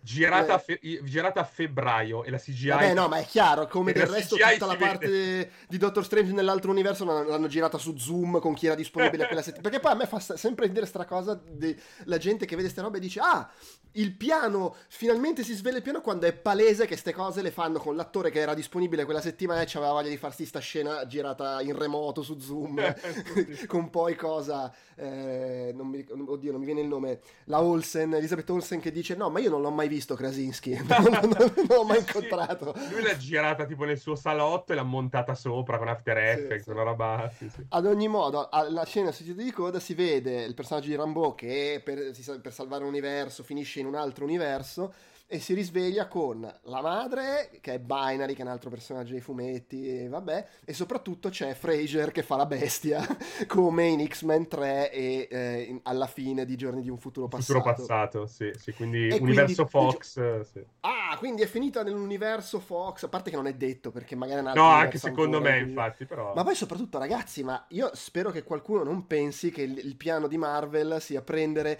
i, i personaggi dell'universo Fox e portarli tali a qua. Sono tutti vecchi. No, beh, allora, i rumor dicono che alcuni resteranno. Credo però i giovani. Secondo me tirano dentro che culo! no, dai, sono uno peggio dell'altro. No, ma guarda, guarda, che io ti dico che i rumor dicono che sa- ci, sa- squad- ci, sarà una squadra di Avengers, diciamo, intrappolata da Kang o che sta perdendo, e a salvarli, a salvarli, che fa ridere se, te, se lo racconto, magari poi non succederà No, no, arriva, cioè la squadra sarà capitanata da Ryan Reynolds Deadpool, Hugh Jackman Wolverine e Spider-Man Tobey Maguire. Cioè, tipo, capito? No, ma allora, il discorso è... Eh, perché poi, di fatto, qui è un metterci Kang senza metterci Kang. Cioè, c'è il multiverso, di nuovo eh. ce lo infiliamo in qualche che questa cosa possa essere una roba che viene usata come ponte per far apparire questo, quella, per far apparire gli attori disponibili quella settimana, sì. quando faranno Avengers col multiverso, sicuramente, cioè certo. lì ci vuoi far apparire questo e quell'altro ma non è mai nella vita un punto di partenza per dire no, quel no. cast là arriva nell'universo. Ma dai, ma siete matti? Cioè, eh, gli X-Men sono tipo la seconda cosa più, più, forte che hanno dopo l'Uomo Ragno e la rilanciano usando gente che quello più giovane ha 50 anni. ma, ma, ma, come cazzo mi viene in mente? No, no, no, ma infatti, infatti su quello... Eh, comunque scena carina, ripeto, veramente girata in due minuti, lui è tutto in CGI, infatti è orrendo, eh, però sì, carina, diciamo il, la parte di me eh, nerd, comunque è stata contenta di sentire la musichetta dei film di Brian Singer e sono, Voglio vedere cosa succederà, tanto lo scopriremo fra 40 anni probabilmente. Tra l'altro parlando di attori che avevano tempo, l'unico cameo confermato da Variety in Deadpool 3, cioè proprio è stato confermato che ci sarà, è Jennifer Garner che torna come Electra, cioè per farvi, per farvi capire. Cioè tu dici, ah, e dai, la dai come notizia? Cioè la dai come, eh? Abbiamo... Beh, ma sai, per, sai non cosa? vedo l'ora che... di vederlo adesso. Quello è un cameo che in Deadpool ha senso, perché Deadpool cosa fa? Piglia per il culo i film di merda. Ma Jennifer Garner arriva e lui le dice guarda che stavi nel peggior film Marvel di sempre, probabilmente. Io spero succeda, spero succeda e... Eh, sì, sì, non tentino e, di glorificare. Quando dico il peggior film Marvel di sempre, non mi riferisco a Daredevil, ma proprio a Electra. A Electra, certo, certo. Sì, sì. E poi c'è anche questa cosa, i, i, i, poi chiudiamo, i rumor dicevano, eh, è intenzione Marvel di, di, dare comunque un ultimo saluto al, all'universo Fox che a me veniva da dire, ma c'è un universo che abbiamo bisogno di salutare. Cioè, credo che dopo X-Men Apocalisse, X-Men l'altro lì, Fenice, eh, Dark... cioè, credo si sia salutato abbastanza da solo. Ma, sai, ma perché? perché hanno fatto una barca di soldi e anche hanno visto tutte queste reazioni. Hanno fatto una barca di soldi facendo il film dell'uomo ragno in cui omaggiavano i due uomini ragno precedenti e hanno pure visto tutte le reazioni di affetto nei confronti del, dell'uomo ragno fallimentare di Andrew Garfield. Gar che è diventato improvvisamente eh, Spider-Man 3 adesso. E, e come al solito la lezione, cioè, che è esattamente come Barbie è un film di succe- è il maggiore successo dell'anno, è uno dei film più acclamati dalla critica e dal pubblico dell'anno. In- qual è la lezione che imparano i produttori da questa cosa? Facciamo i film su tutti i giocattoli che certo, esistono. Ma- m- Master of the Universe, tutti andranno a vedere i Man, sicuramente 2 miliardi assicurati. Eh, no, no, ma infatti è, è, la stessa. Ma poi dico questo: ehm, Spider-Man 2 miliardi quasi. Eh, sì, però è un film Sony cioè, quei soldi là se li sono beccati Sony. Era in produzione Vabbè, con, con, i Marvel Studios. No, per dirti che i Marvel Studios hanno detto, cazzo, noi cos'è che abbiamo? E noi abbiamo comprato Fox, abbiamo Wolverine, abbiamo quello. Oh, prendi quello che c'è e, e qualcosa riusciremo a fare, probabilmente. Infatti, Vabbè. credo che un po' di soldi li farà. Vedremo poi come, come andrà. Sì, Ma sì. c'è una roba che invece è piaciuta a tutti, perché non c'è una donna e perché c'è un vecchio Avengers dentro. Cioè, Loki. Ah, no, qual- allora, a qualcuno no. non è piaciuto. Però il finale ha gasato un po' tutti. A me è piaciuto, però voglio fare la voce contro. Beh, diciamo, non è che ci siamo arrivati con una serie che, ti, cioè, che era il prigioniero. Nel senso, eh, ci siamo arrivati con una serie e con un finale che rispetto al resto. Eh, ma, no, ma io pure sul finale. ah, vai, vai, vai, vai, Perché, vai. Allora, Loki, la prima stagione per me è forse la serie TV migliore Marvel. Ok. Eh, mi è piaciuta tantissimo, mi è piaciuto un sacco come lavorava sui personaggi, era bello il personaggio di Sylvie, era divertente, ambiziosa anche nella messa in scena, eccetera. La seconda stagione mi è piaciuta, anzi, eh, il fatto che quasi tutte le puntate sono dirette da eh, oddio, Benson e Murred, che sono due mm, registi sì. indipendenti che fanno fantascienza, basso budget, che secondo me sono molto bravi, e si vede, cioè gli ha, gli ha dato non che fosse brutta a livello di regia la prima stagione, ma secondo me c'ha una verve in più che non aveva la prima. E in generale mi ha divertito, l'ho guardata con piacere, credo abbia contribuito il solito fatto mio che l'ho guardata tutta nel giro di due settimane invece che nel giro di un mese e mezzo. a, me, a me aiuta il contrario, cioè per un episodio solo a settimana, anche quello più palloso, dicevo vabbè, ho sette giorni ah, per ripigliarlo. A me smarrona, vabbè ma lì sono, sono gusti, approccio.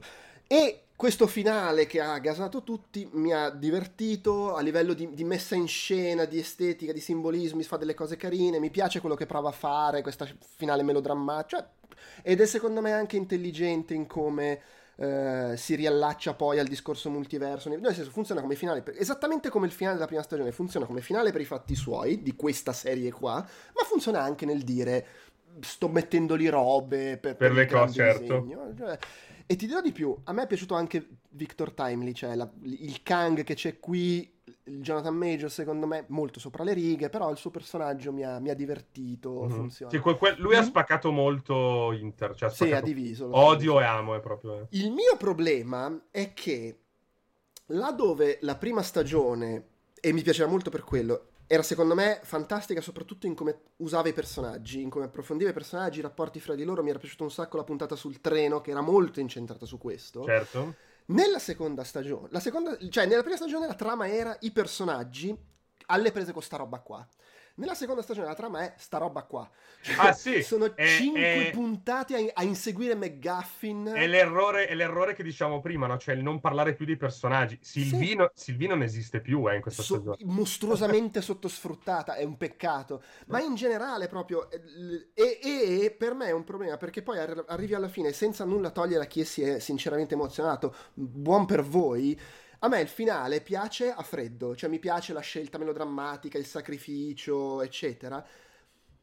Ma non m'ha granché emozionato, nonostante tra l'altro Hiddleston sia secondo me molto bravo, non m'ha emozionato perché si appoggiava su un lavoro sui personaggi fatto due anni fa. sì. Non fatto no, nelle cinque puntate lo, prima di questa. Anche lo stesso Hiddleston, un amico, eh, infatti mi diceva che lo vedeva annoiato quasi Hiddleston a volte. cioè, come eh. dire, boh, è lì giusto nell'episodio, il, il, quinto, quello dove lui è da solo e deve un po' eh, fa, eh. la, fa la sesta stagione di Lost, no? Cioè, guardate che esiste la TVA e dovete tornare sull'isola Ehm, lì un pochino il personaggio sembra un po' riprendere guizzo e magari poi aiutato un po'. Però è vero che anche Hiddleston, cioè in generale i vari personaggi sono un po' assenti, eh, ma anche un po' le, tipo la stessa Dox, che è questo cattivo che risolvono nel secondo episodio sconfiggendola, cioè proprio anche i personaggi che, che ritornano in effetti sono un po', un po così ravonna. Sì, no, no, sono... si appoggia sul lavoro fatto prima che ci sta, è seriale, però non a questo livello del vabbè abbiamo fatto tutto nel primo anno, nel secondo anno non facciamo... Cioè perché veramente se tu vai a vedere come è fatto quello che fa? Secondo me è fatto molto bene, funzionano le gag, funziona la costruzione dei viaggi nel tempo, eh, tutta arzigogolata, funziona, bra- sono bravi gli attori, e, però manca proprio il, il, il, lavoro sui personaggi che era il... E, e non a caso è cambiata, il, le, cioè non è scritta dalla, dalla stessa sì, non è Waldron, è Michael Waldron. Ed è proprio, si è spostato, cioè è veramente è la stessa con risultati migliori, però in un certo senso è la stessa cosa di Quantumania, cioè sono passati da una roba che era incentrata sui personaggi a una roba in cui i personaggi sono testimoni del fatto che... E oltretutto non è che ci sia poi così tanto da raccontare, perché la verità è che l'intreccio che mi racconti me lo potevi raccontare in molto meno, levando quattro salti temporali e due rincorse al cazzillo tecnologico. E... Ma infatti, questa cosa scherzosamente nel chiacchierarne avevamo detto, mi ricordo, eh, tutto su- cioè che poi aiutava forse, tu prendevi tre episodi della prima stagione, tre della seconda ed era una miniserie di sei episodi. Eh, magari nella prima stagione tagliavi la puntata sulla Mentis, che era quel pianeta violaceo che, che un po' perdevano tempo, toglievi, non so, un altro pezzo un po' a perdita di tempo. I personaggi li avevi costruiti, mi mettevi il quinto episodio, il sesto, che comunque si legava con lui che rimane, lui che deve fermare Sylvie, Quindi c'è tutta quella parte in cui devi fer- deve fermare Sylvie davanti a colui che rimane è, ver- è, il finale della prima stagione, quindi che poteva essere il mid-season, no? Cioè, veramente, se ci lavoravi un attimo, se uno si mette lì a rimontarla, veniva fuori una miniserie di sei episodi e, ed eri anche a posto.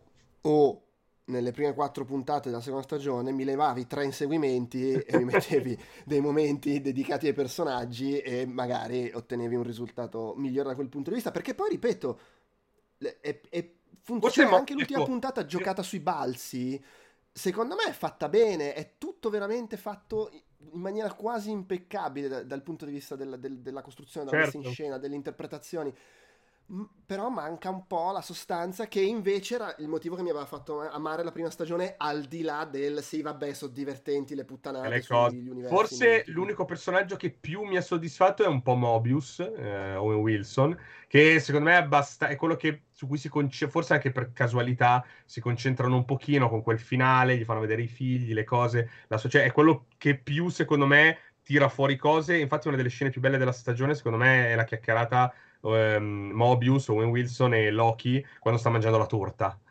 che lui dice: Sai che, sai che io, io, io, belle, sì. io, una settimana fa, in effetti, ho cercato di distruggere New York ipnotizzando Tony Stark. Insomma, racconta le cose che ha fatto Loki e gli dice: Ma perché tu non vuoi rivedere la tua vita? E Mobius gli dice: Perché magari è una merda o magari è bellissima e l'ho persa per sempre perché da 50 anni. Lì è stato un momento. Ma il, il, il, fatto che si siano presi quel momento è il motivo per cui, per esempio, con me funziona molto di più il finale di Mobius, lui che osserva la vita che non ha, rispetto al finale di Loki. Esatto, esatto. Sì, sì, sì. Mobius secondo me è quello che ne esce meglio per vari motivi, ripeto, anche un po' di culo, eh, probabilmente. Però sì, altri veramente, tipo Sylvie, ma neanche loro sapevano cosa farle fare. Nelle prime... È schizofrenica. Nelle prime puntate ehm...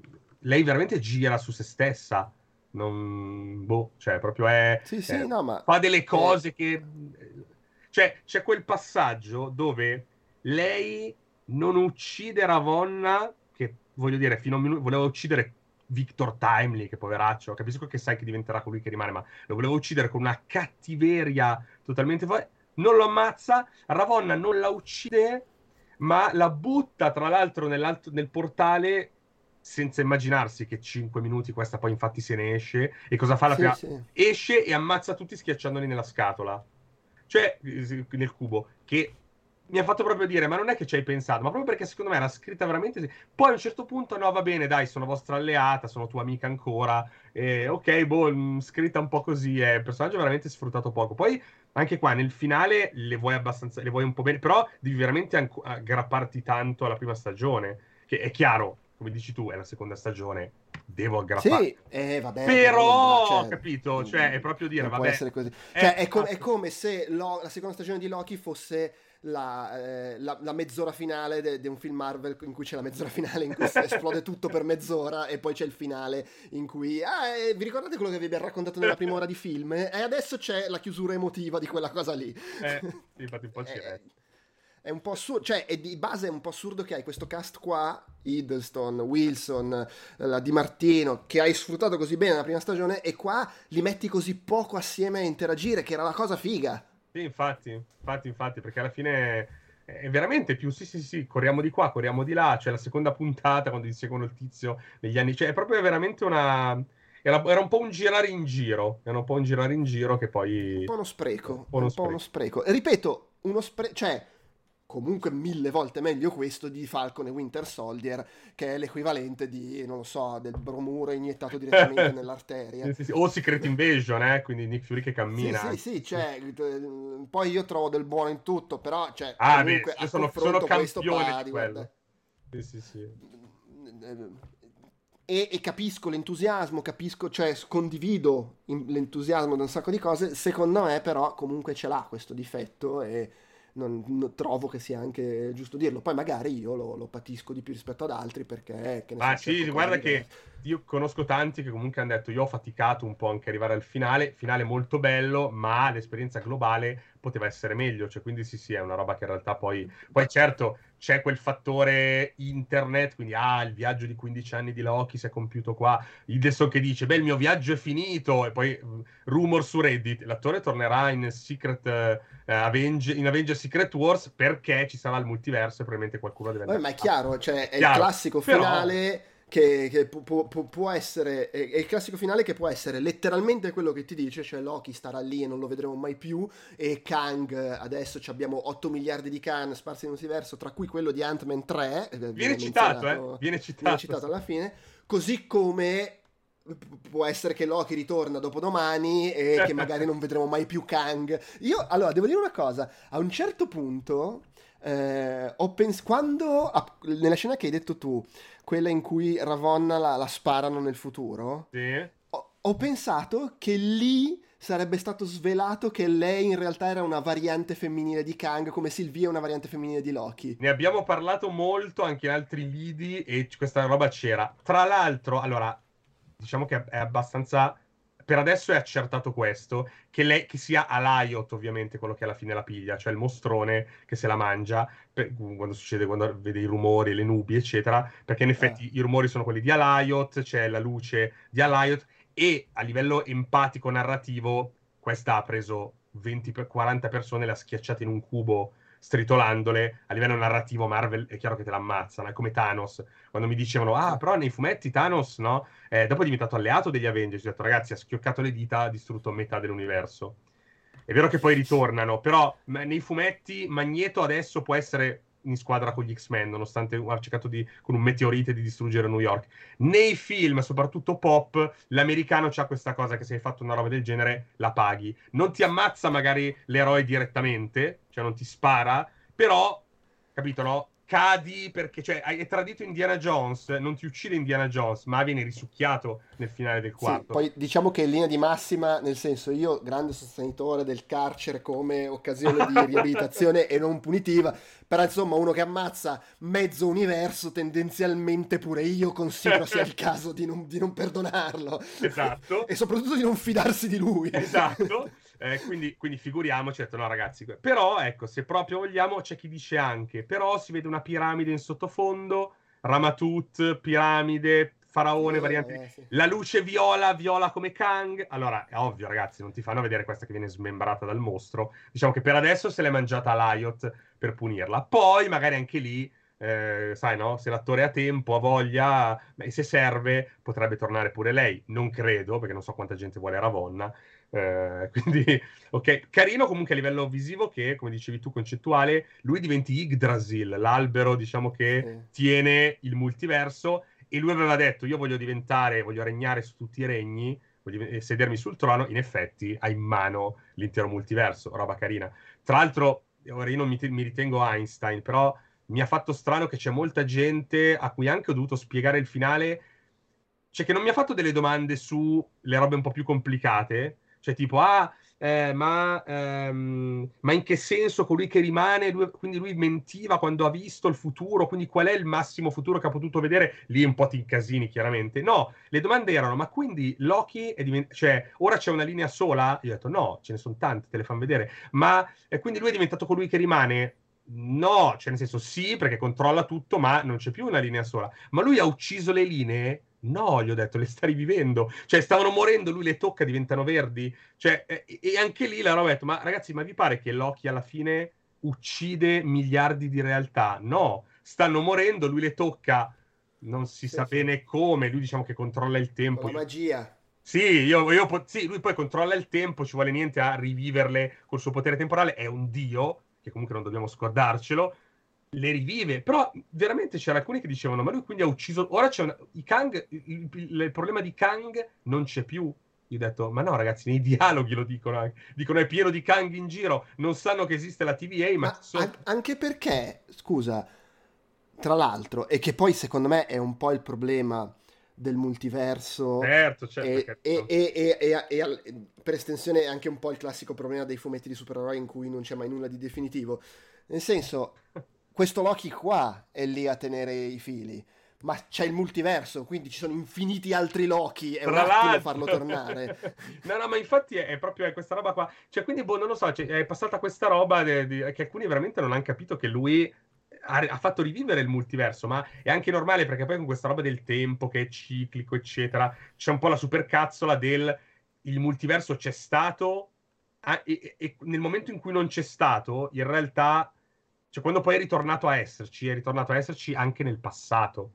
Cioè, Mm. eh, eh, c'è un po' sempre questo problema, tra virgolette, no? Del fatto che tu dici, ci sono infinite realtà, le distruggo tutte. O no, ora tornano a esserci, ma i fili vanno avanti anche nel passato. Quindi se io ambiento un, un film nel passato, il multiverso c'era anche prima. ma proprio perché c'è questa roba del tempo, no? È chiaro, non, sono, non è un tipo di narrativa così eh, easy, però mi ha fatto strano che molti non hanno capito questa roba. Poi sì, uno può lamentarsi, però anche lì lamentarsi del fatto che non si spiega bene, non si capisce bene come ha fatto a farlo Loki, oddio, ho capito, però tu, tu sai dirmi Wanda come li lancia gli incantesimi, come li fa, perché lo fa. no, eh, cioè, è un cioè, dio e fa le magie. Appunto, fine.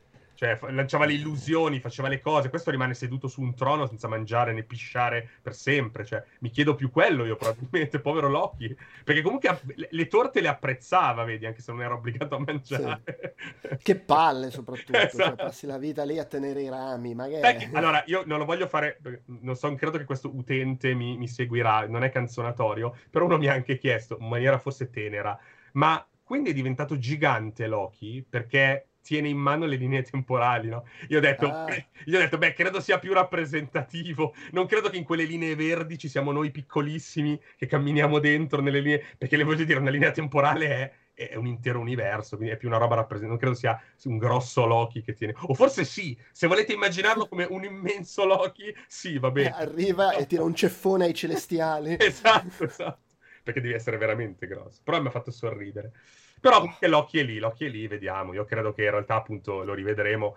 Secondo me faranno la gattata di Secret Wars quando ci sarà da ricreare l'universo che è stato distrutto, come dovrebbe succedere in Secret Wars. Serve Loki anche, o magari, magari mandano so, Sono curioso, sono, sono curioso di sta cosa perché in fondo Loki qui è diventato un po' il nuovo Coulson, cioè quello che è morto al cinema ed è andato avanti nella serie TV in un contesto che poi ha finito per sfruttare gli altri universi per spiegare il fatto bla, bla, che bla, esatto, no, no, non, non l'abbiamo più visto nei film anche se è ancora vivo. Eh, infatti, sì, sì. È un po' quella situazione lì e, ed è un po' proble- secondo me è un po' problematico nel senso tu devi anche te- pensare allora oltre al fatto fare film in cui ti mancano dei pezzi perché non hai visto di serie tv, che comunque stanno continuando a fare in una maniera che si, in linea di massima riesce a districarti perché ti spiegano le cose. Fa, far ritornare al cinema un personaggio che è morto nei film ed è rinato nelle serie tv e oltretutto un personaggio comunque importante a cui ci si è affezionati come era Colson e come ancora di più Loki. Secondo me non è una cosa banale. Se no, sei no, infatti... hai guardato solo i film dici ma che cazzo ma era morto. Ma infatti dovrebbero lì fare, dovrebbero fare il momento Capitan Marvel 2 The Marvels dove c'è un po' quel recap che lei ha mentre guarda i ricordi eh, che, che, vabbè era un po' gratuito però sì, capisco beh. quello serviva proprio allo spettatore più eh e quindi magari dicono ma come mai sei qua? No, perché vedi, in realtà una, il multiverso, una variante di me ha fatto un viaggio, cioè un po' lo devi risolvere. Beh, poi, poi, il discorso è sempre quello, stai facendo la storia con il multiverso e quindi vale tutto. Ma tu eh. non eri morta? Eh, ma sì, ma sto da un altro universo, fanculo. Che poi, ripeto, secondo me è quello, cioè è quello che finisce poi per rovinare tutto e respingere la gente dice vabbè ma non conta un cazzo cioè alla fine no ovvio certo. è stata bella quella chiusura con Endgame anche perché ci sono stati gli addii le morti le emozioni e tutto se ma torna Robert Downey Jr. cioè far tornare Robert Downey Jr. significa sputtanare quello che c'è stato prima e, e, e, secondo me non ottieni il risultato che vuoi se non per la bot magari del momento che attira un po' di gente e poi basta. No no ma infatti io, io, allora la, le, le, voci vogliono una sorta di soft reboot alla fine di Avengers Secret Wars. Cioè semplicemente dopo Avengers Secret Wars rebuttano l'universo in qualche modo, cioè l'universo verrà distrutto, deve essere ricreato come è successo nell'ultima Secret Wars di Hickman, quella del 2015 della Marvel dove Miles Morales dall'universo Ultimate è arrivato su Terra 616 e magari ci saranno delle nuove varianti, tipo ricreano un universo dove Tony Stark è un altro, dove Capitan America è un altro. È una cosa che funzionerà? Non lo so. Probabilmente un sacco di gente dirà: se non è Robert Downey Jr., non è il mio Iron Man. Capisco anche che o chiudi l'MCU, oppure dopo un po' gli eroi ti sono finiti. Quindi se vuoi andare avanti altri 30 anni di MCU, e io credo che potenzi- cioè, sulla carta questi vogliano farlo, l'idea di rifare... Eh, lì a riuscirci... No, lì, ma infatti secondo me a un certo punto farebbero meglio veramente a tirare giù la serranda e dire ok, però è chiaro che sono i Marvel Studios, io lo dico sempre. Sì, sì, certo. Quello devono fare. Io preferirei piuttosto una chiosa, cioè che tipo la terza, macro, dopo la Multiverse Saga, fai l'ultima saga dove ci sono Fantastici 4, X-Men e tutti gli Avengers rimasti, e poi chiudi tutto. E piuttosto poi fai un reboot vero, tipo James Gunn, che adesso ripartirà da capo Sì, sì. Loro magari dicono sì, vogliamo farlo, ma restando comunque legati alla narrazione, cioè farlo diegetico proprio, e quindi portarci comunque dietro un po' de- di quello che possiamo portarci dal passato. Vai. O non lo so. Beh. Non vorrei essere eh, io a prendere queste decisioni e, a... Ma io sì, perché comunque vuol dire che mi pagano un sacco di soldi per farlo. e perché tutto sommato la buona uscita comunque ce l'hai. Esatto, cioè se fallisco e me ne vado, c'ho comunque la pensione assicurata, sta a posto, cazzo Voglio dire, voglio dire, buone uscite milionarie a gente che ha molestato gente sul lavoro, eh, fatto mobbing, boh, stuprato un No, dipendente infatti. probabilmente, quindi sì, in effetti. Un'ultima cosa proprio per Sì, chiudere, secondo me, se i film Marvel uscissero ancora uno all'anno, come era all'inizio, non avrebbe floppato The Marvels. Perché ci sarebbe quel senso di evento che or- mentre ormai sono diventati routine. Ok, ok. Sì, Cioè, chiaramente è, è un, è un assurdo perché se ne uscisse uno all'anno non saremmo arrivati già a The Marvels, A The nella Marvels. progressione. Però secondo me quello è un altro dei fattori, cioè è diventato talmente routine tipo, ah c'è una... Tra l'altro se, se nella percezione generale non è solo i film Marvel ma anche tutte le altre, quelli Sony, quelli DC, ah, eccetera. no, ovvio, è tutto un polpettone. se ci fosse ancora la sensazione che ogni tanto c'è il film di supereroi, sarebbe, Sarebbe diverso. Ma tu conta che se non c'era il Covid nel 2020 e non sciopero quest'anno, 2020, 21, 22, 23, 24, quindi l'anno prossimo, in 5 Sì, sì, anni, saremmo- eravamo a, dov- dovevamo arrivare secondo i piani a Secret Wars. Cioè in 5 anni avrebbero fatto quello che hanno fatto in, in quasi in 10 praticamente. Sì, sì, e beh, ma, ma quello fa la differenza perché eh, crei una situazione in cui è sì, vabbè, ce n'è un altro e l'unica roba che, che sembra un evento è Avengers. Avengers. Solo Che, che poi non è sostenibile in cui incominci a spendere per fare The Marvels i soldi che un tempo spendevi Per per, fare Avengers. Avengers. Ma infatti, eh, che, che poi è è anche la roba difficile, è quello anche il fatto che loro hanno fatto la mossa. Adesso per un po' gli Avengers non li facciamo più. Cioè qua gli Avengers ci saranno solo alla fine delle tre fasi. Fase 4, 5, 6. Là ce n'era uno alla fine di ogni fase. Sì. Paradossalmente in realtà gli ha anche marciato contro, perché io credo che se Ant-Man Quantumania invece che Ant-Man Quantumania fosse stato Avengers Quantumania, ci sarebbe un sentiment diverso, perché la gente ha bisogno ogni tanto in effetti di un Avengers dove un po' le cose che stai vedendo tornano insieme, perché io ieri ho visto un post su Facebook, quindi veramente da vecchio, dove uno ha messo le foto di tutte le post-credit. Mhm. E non finiamo più, eh. Cioè, da Ercole che dice voglio vendicarmi di Thor. Eh, sono Eros, fratello di Thanos. Sì, sì, no, tutto- con, con Harry Styles. Beh, c'è da, di- c'è da dire che alcuni Westeron- post-crediti in realtà mirano alla stessa cosa, anche se No, non lo sai. ovvio, ovvio, però capito, alla quindicesima io, c'è gente che dice io non sto più capendo dove vogliono andare. Sì, non sì, no, sono, sono- sono d'accordo. Ma, ba- ma secondo me, sai, co- sai cosa po- forse li ha fregati? Cioè, vabbè, è vero che i piani non sono così a breve termine, però con Spider-Man forse c'è stata un po' la percezione che potessero creare quel tipo di evento là anche senza dover fare Avengers. Cioè, pigliamo Ant-Man e facciamolo diventare importante. Ma infatti, infatti ci, infatti ci proveranno ancora di più. Io credo che Capitan America 4, che stanno completamente rigirando. e- Ma sì, ma in quel film lì dentro ci dovrebbe essere di tutto. Eh. C'è il capo, Hulk, eh, Harrison Ford che fa Hulk rosso praticamente, perché dovrebbe essere il generale Ross No. che diventa Hulk rosso. Cioè lì vogliono buttarci dentro veramente di tutto per un personaggio che anche nei fumetti non ha funzionato molto, eh, perché Falcon, cioè Miles Morales è piaciuto a tutti, Falcon, Capitan America Ma poi c'è, adesso parliamoci chiaro. Credo, credo che sia l'attore più cari- meno carismatico di tutti, comparse comprese, quelli che si sono visti nell'universo Marvel. L'ultimo degli stronzi che si vede in Iron Man 2 c'ha più carisma di quello lì. di, di Howard Mackie. Almeno secondo me, è la, la mia umile opinione. che, ha, che ha vinto tutto, eh, perché tu sai il meme di lui, che quando finiscono le riprese lui dice sempre ok staccate l'assegno.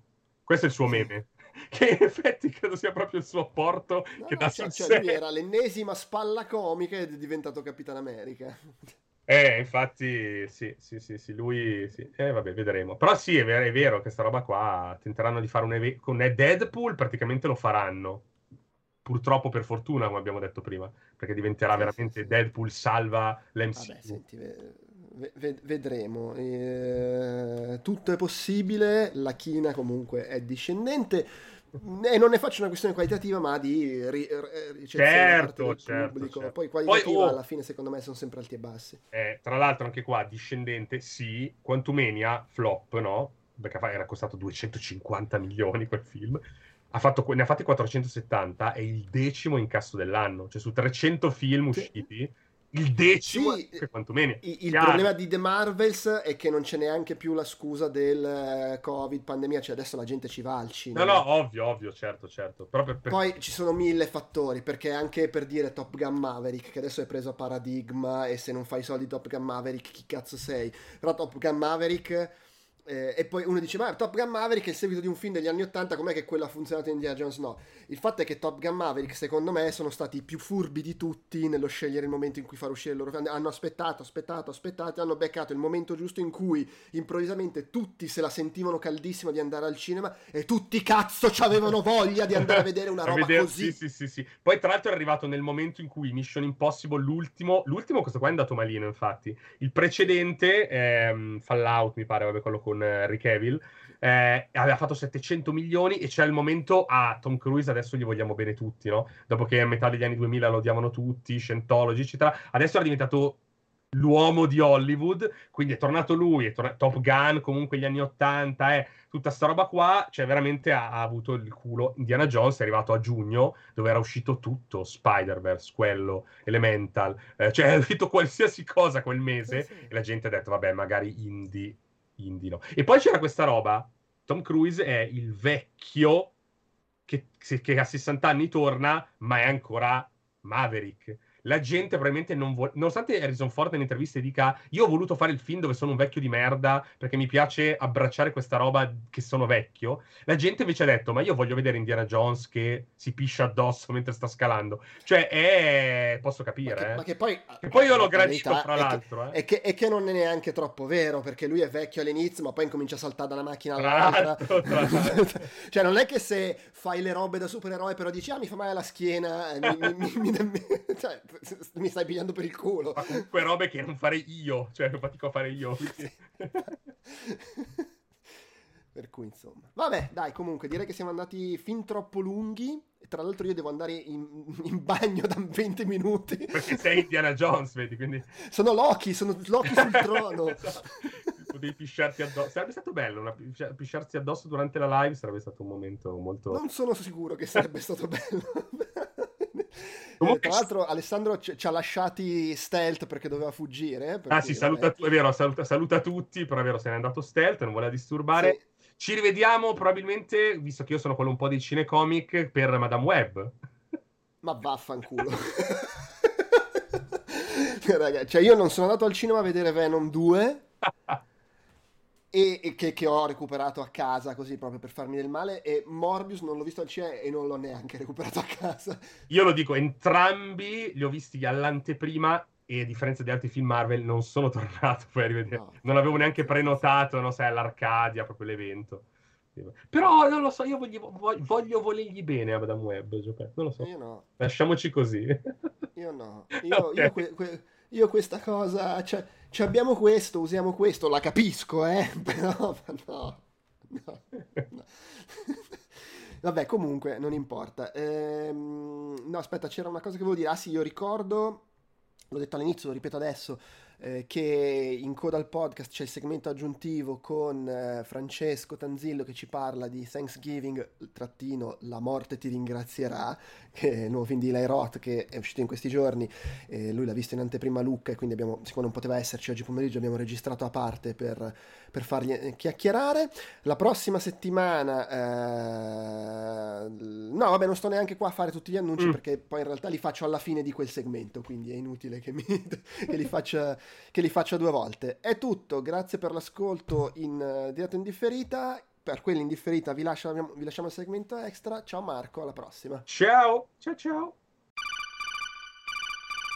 Allora, sono ancora qua, eh, sono sempre Andrea Maderna, con però Francesco Tanzillo che non poteva esserci durante la registrazione principale del podcast, ma ha voluto esserci lo stesso con un segmento registrato a parte per parlarci di Thanksgiving trattino la morte ti ringrazierà che ci hanno messo questo Eli... sottotitolo sotto è terribile il... sì, veramente che è il nuovo film di, di Eli Roth ed è tratto da uno dei finti trailer che c'erano in, in Grindhouse, eh, quello di Coso lì, Robert Rodriguez sì, e sì. Tarantino, che tra l'altro, allora, Macete era nato così, sì. quello di Robert Rodriguez. Hobo with a Shotgun pure, quello co- con Coso, ehm, oh signore, con Rutger Hauer, eh, sì. po- poco famoso. E mo ci sta pure Thanksgiving. Eh, cosa manca poi? C'era e quello... manca Werewolf, quello là, il mannare i nazisti, tipo. Sì, che era quello di Rob Zombie, e anche Don't, che era quello di Edgar Wright. Beh, mi credi, li guard- questi due li guarderei domani, considerato Minchia, soprattutto sì. come è uscito Thanksgiving. Sì, sì, beh, cioè anche perché onestamente secondo me sono, i due, sono eh, di gran lunga Edgar Wright, ma tutto sommato anche Rob Zombie sono secondo me i due più bravi lì me, fra quelli che avevano fatto Eh sì, eh sì. Ma guarda, ti dirò, a me, allora, onesto, io sono stato a questa proiezione a Lucca Uh, ma tra l'altro poi la proiezione figa con gli influencer, cioè siamo entrati prima perché così dovevamo, dovevano, cioè dovevano girare del, dei contenuti social per spingere il film, ma non potevano fare recensioni perché eravamo sotto embargo fino a tipo sì ok tutto a posto perché è 17 e niente allora per me non mi aspettavo un cazzo però soprattutto considerando che i film che avevo visto gli altri anni a Lucca erano stati tipo Ghostbusters che non mi è piaciuto il film di Dampir che mannaggia la miseria mentre invece questo è stato sorprendente, specie perché tutto quel, quel, sistema di cura Ludovico che ci siamo fatti negli ultimi anni, prima con tutto Halloween, poi con tutto Scream. Quindi, cioè, arrivi e ti senti a casa perché Thanksgiving è una. Uh, è esattamente quello che sembra, ovvero un horror ambientato nelle feste, come vuole la tradizione degli slasher. Mm-hmm. E quindi è, è, è la festa del ringraziamento, ma più che la festa del ringraziamento in sé per sé è anche il Black Friday, perché ci sta una sequenza di apertura all'inizio che è super disturbante, che secondo me è clamorosa, che tu stai là e sei un attimo scioccato ed è, ed è veramente incredibile, angosciante e strana, ti mette un'ansia addosso. Quindi horror delle ricorrenze. Uh, come struttura sembra un po' Scream, Come maschera sembra un po' San Valentino di sangue. E all'inizio ti fa pure la mossa con le inquadrature in prima persona dal point of view che sembra Halloween. E quello che fa bene è che tu a un certo punto è, è metacinema totale, nel senso che mentre stai guardando le vicende di questo gruppo di adolescenti o pseudo adolescenti, perché poi più o meno l'età, de, l'età, è quella, ma vede gli attori sem- sembrano che tengano 30 anni, classico pure, pure questo classico del genere. E inizi a fare tutti quei ragionamenti meta per i quali inizi a dubitare ragionando come se fosse un film di Scream. Quindi dico, ma gli assassini sono due? È uno solo? Ma non si è visto morire questo? Ma allora quindi potrebbe esserci il trucco nell'inquadratura che viene fatta? Cioè tu inizi a ragionare su queste cose e secondo me uh, questo è parte del divertimento di, di, questo genere di film, perché c'ha una struttura alla 10 piccoli indiani, anche questo come Scream, um, e, e quindi è esattamente quella roba lì. Ora... N- non è bello come gli ultimi, come, come, il penultimo Scream che mi è piaciuto di più, sinceramente. Non c'hai momenti spompi del, del cioè non c'hai momenti no, di David Gordon Green quando fa Halloween. Uh, perché però è molto compatto, è molto divertente, c'ha una dose di violenza disumana che esplode molto Eli Roth e, ehm, e questo gli fa bene. È un film chiaramente senza ambizioni, molto casinista, con un gusto per lo splatter che però comunque ci mette dentro un, uno strato di critica sociale, uno strato di magniamo sei ricchi. Uh, a un certo punto, quasi letteralmente, che aggiunge uno strato, un livello interessante. E oh, onestamente si è guardato molto bene. Ci stanno un paio di morti belle, violente, esagerate, a casaccio anche, un po' di momenti di tensione. Io mm, devo dire, mi sono molto divertito. Cioè, ma ero proprio mentalmente predisposto per divertirmi perché per me, il, abbiamo detto spesso, uh, l'horror da imprinting è proprio stato lo slasher. Quindi me fammi uno slasher, un gruppo di giovani odiosi e morti a cazzo, una maschera che tutto sommato funziona e sono contento. Quindi per me è promosso. Uh, n- non so se dire abbondantemente perché cioè, devo, dovrei rivederlo per capire se tutti i salti logici che fanno sono effettivamente coerenti. Però, cioè, però è divertente, è proprio quella roba da, da andare al cinema a fare casino, i popcorn giovanili, quel gusto là, insomma. Non è particolarmente raffinato, ecco, questo sì, come intreccio, come messa in scena, è un po' anche, anche, sotto questo punto di vista ehm, è molto aderente al canone, c'è dell'horror della festività. Quindi dimentichiamoci i vezzi stilistici degli ultimi Halloween, dimentichiamoci pure uh, le cose fighe, metatestuali che ha fatto, uh, che ha fatto, che hanno fatto gli ultimi Scream, e cioè diciamo è più la mente dello spettatore che guarda sta roba dopo averne viste 10.000 e pensa che ci sono quelle regole là. E sotto questo punto di vista, però, cioè, è, è metacinema, ma non è metatestuale, ecco. Non a caso è nasce da un finto trailer, quindi sì, è metacinema e tu ragioni come se stessi guardando metacinema. Io mi sono so divertito, mm, cioè se consideriamo che prima era andato al cinema a vedere l'esorcista, questo qua sembra boh, sembra eh, beh, decisamente, decisamente molto di più nelle mie corde, quindi mm, per me va- vale la pena di dargli una possibilità, quindi promosso, per me è promosso. Ok, ok, tra l'altro curiosità, uh, Eli Roth ha girato, nel, nel 2021 ha girato il film di Borderlands mm-hmm. e all'inizio di quest'anno si era deciso di fare dei reshoot di Borderlands, cioè quasi due okay. anni dopo. e, e, mm, e, coso, e Ila Roth ha detto: No, vabbè, raga, io devo fare coso. Sono passati due anni, devo fare Thanksgiving eh, bella. E, e, e i reshoot li ha fatti Tim Miller, che gli aveva fatto tipo la fotografia, se non sbaglio. Eh, dici niente, comunque Tim Miller non è quello di cosa là, di... del primo Deadpool. Eh, sì, e dell'ultimo Terminator, se non sbaglio. Aia. Ma vabbè, che per essere un nuovo Terminator ho visto di peggio. Eh, diciamo, diciamoci la verità, è perché oh. noi eravamo, avevamo gli occhi a cuoricino per... Cosa? Per lei, come si chiama? Ah, no, vabbè, ma comunque cioè, ho visto Terminator peggiori, mettiamola così. Eh, se abbiamo visto Terminator, Terminator la madre dei draghi, là, che era, in, era, oggettivamente un film terribile con una serie di pessime scelte no, di regie. Com- comunque non, non, gli stava facendo la fotografia, semplicemente la pass- cioè Tim Miller ha fatto i reshoot all'inizio. Cioè, si trova lì a passare, ha detto sì, scusa sì, no, puoi un tu. attimo. Eh, ma sti reshoot non devono essere nati sotto i migliori auspici, perché per esempio leggo che coso, Craig Mazin, che è eh, lo, okay. show, lo showrunner di Chernobyl e coso ehm, eh, sì, della Last of Us, eh, lui ha scritto la sceneggiatura da cui sono partiti. E, co- però di mm. recente si è fatto togliere il nome, deve essere ma, stata un po' cambiata. Ma giustamente ti immagini, cioè il, il, tono di Borderlands, ok? E il tono di Mazin. Cioè, no, immaginati lui... i personaggi di Borderlands. No, ma non credo sia quello. Per... Non credo sia quello perché lui, secondo me, sapeva cosa faceva. Perché Craig Mazin è uno che videogiochi, cioè è un appassionato di videogiochi. Per okay. cui non credo sia andato lì pensando che Borderlands fosse una roba seria. Però, Lo evidentemente, spero. hanno stravolto a sufficienza che dire, vabbè, sapete che è. Date il credit a, a chi me l'ha riscritta e non a me non è roba mia questa.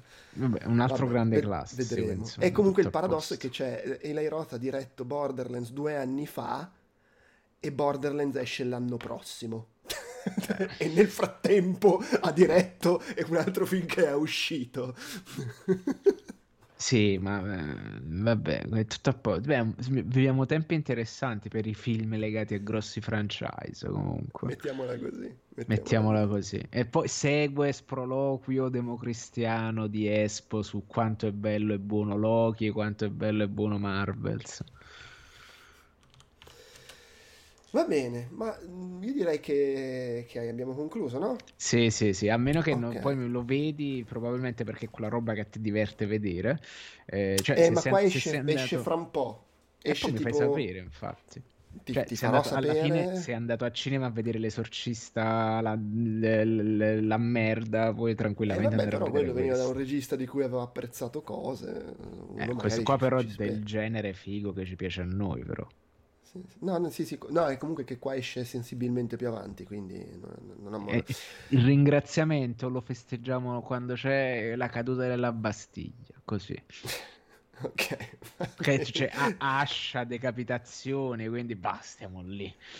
Tra l'altro avrebbe dovuto unirsi Peduzzi qua per parlarci della serie animata di Scott Pilgrim che esce in questi giorni su Netflix, ma mi- mentre noi prima stavamo registrando il podcast con la battaglia dei giochi di guida e mentre stavamo alle semifinali mi, mi ha scritto uh, mi sto assopendo, non sono più il ghepardo di una volta, cioè di un mese fa. Mamma mia, ha avuto un crollo in un mese, povero ragazzo. Ha avuto un crollo, sì. E quindi finisce qui questo episodio di Outcast Popcorn. Eh, io vi ricordo che è in arrivo anche quello retro dedicato a Old Boy. E mm, a questo punto dico anche qua, quindi non lo dirò nella registrazione principale, che ci becchiamo alla pross- comunque prossima, al prossimo episodio in cui penso che parleremo di Bottoms, che è un film che sembra essere molto divertente, che è in uscita su Prime Video. E, e beh, se si fa in tempo a guardarlo, arriva Napoleon al cinema anche. Dovrebbero essere, dovrebbero essere, già partite le anteprime, attenzione. Sì, Quindi sì, magari il Peduzzi. C'è chi l'ha visto in anteprima e io penso che mm, andrò a vederlo mm, tipo il, il giorno prima di quando registriamo perché è appena uscito. Insomma, ho voglia di vederlo. Sono molto curioso di come verrà accolto in Francia. Eh...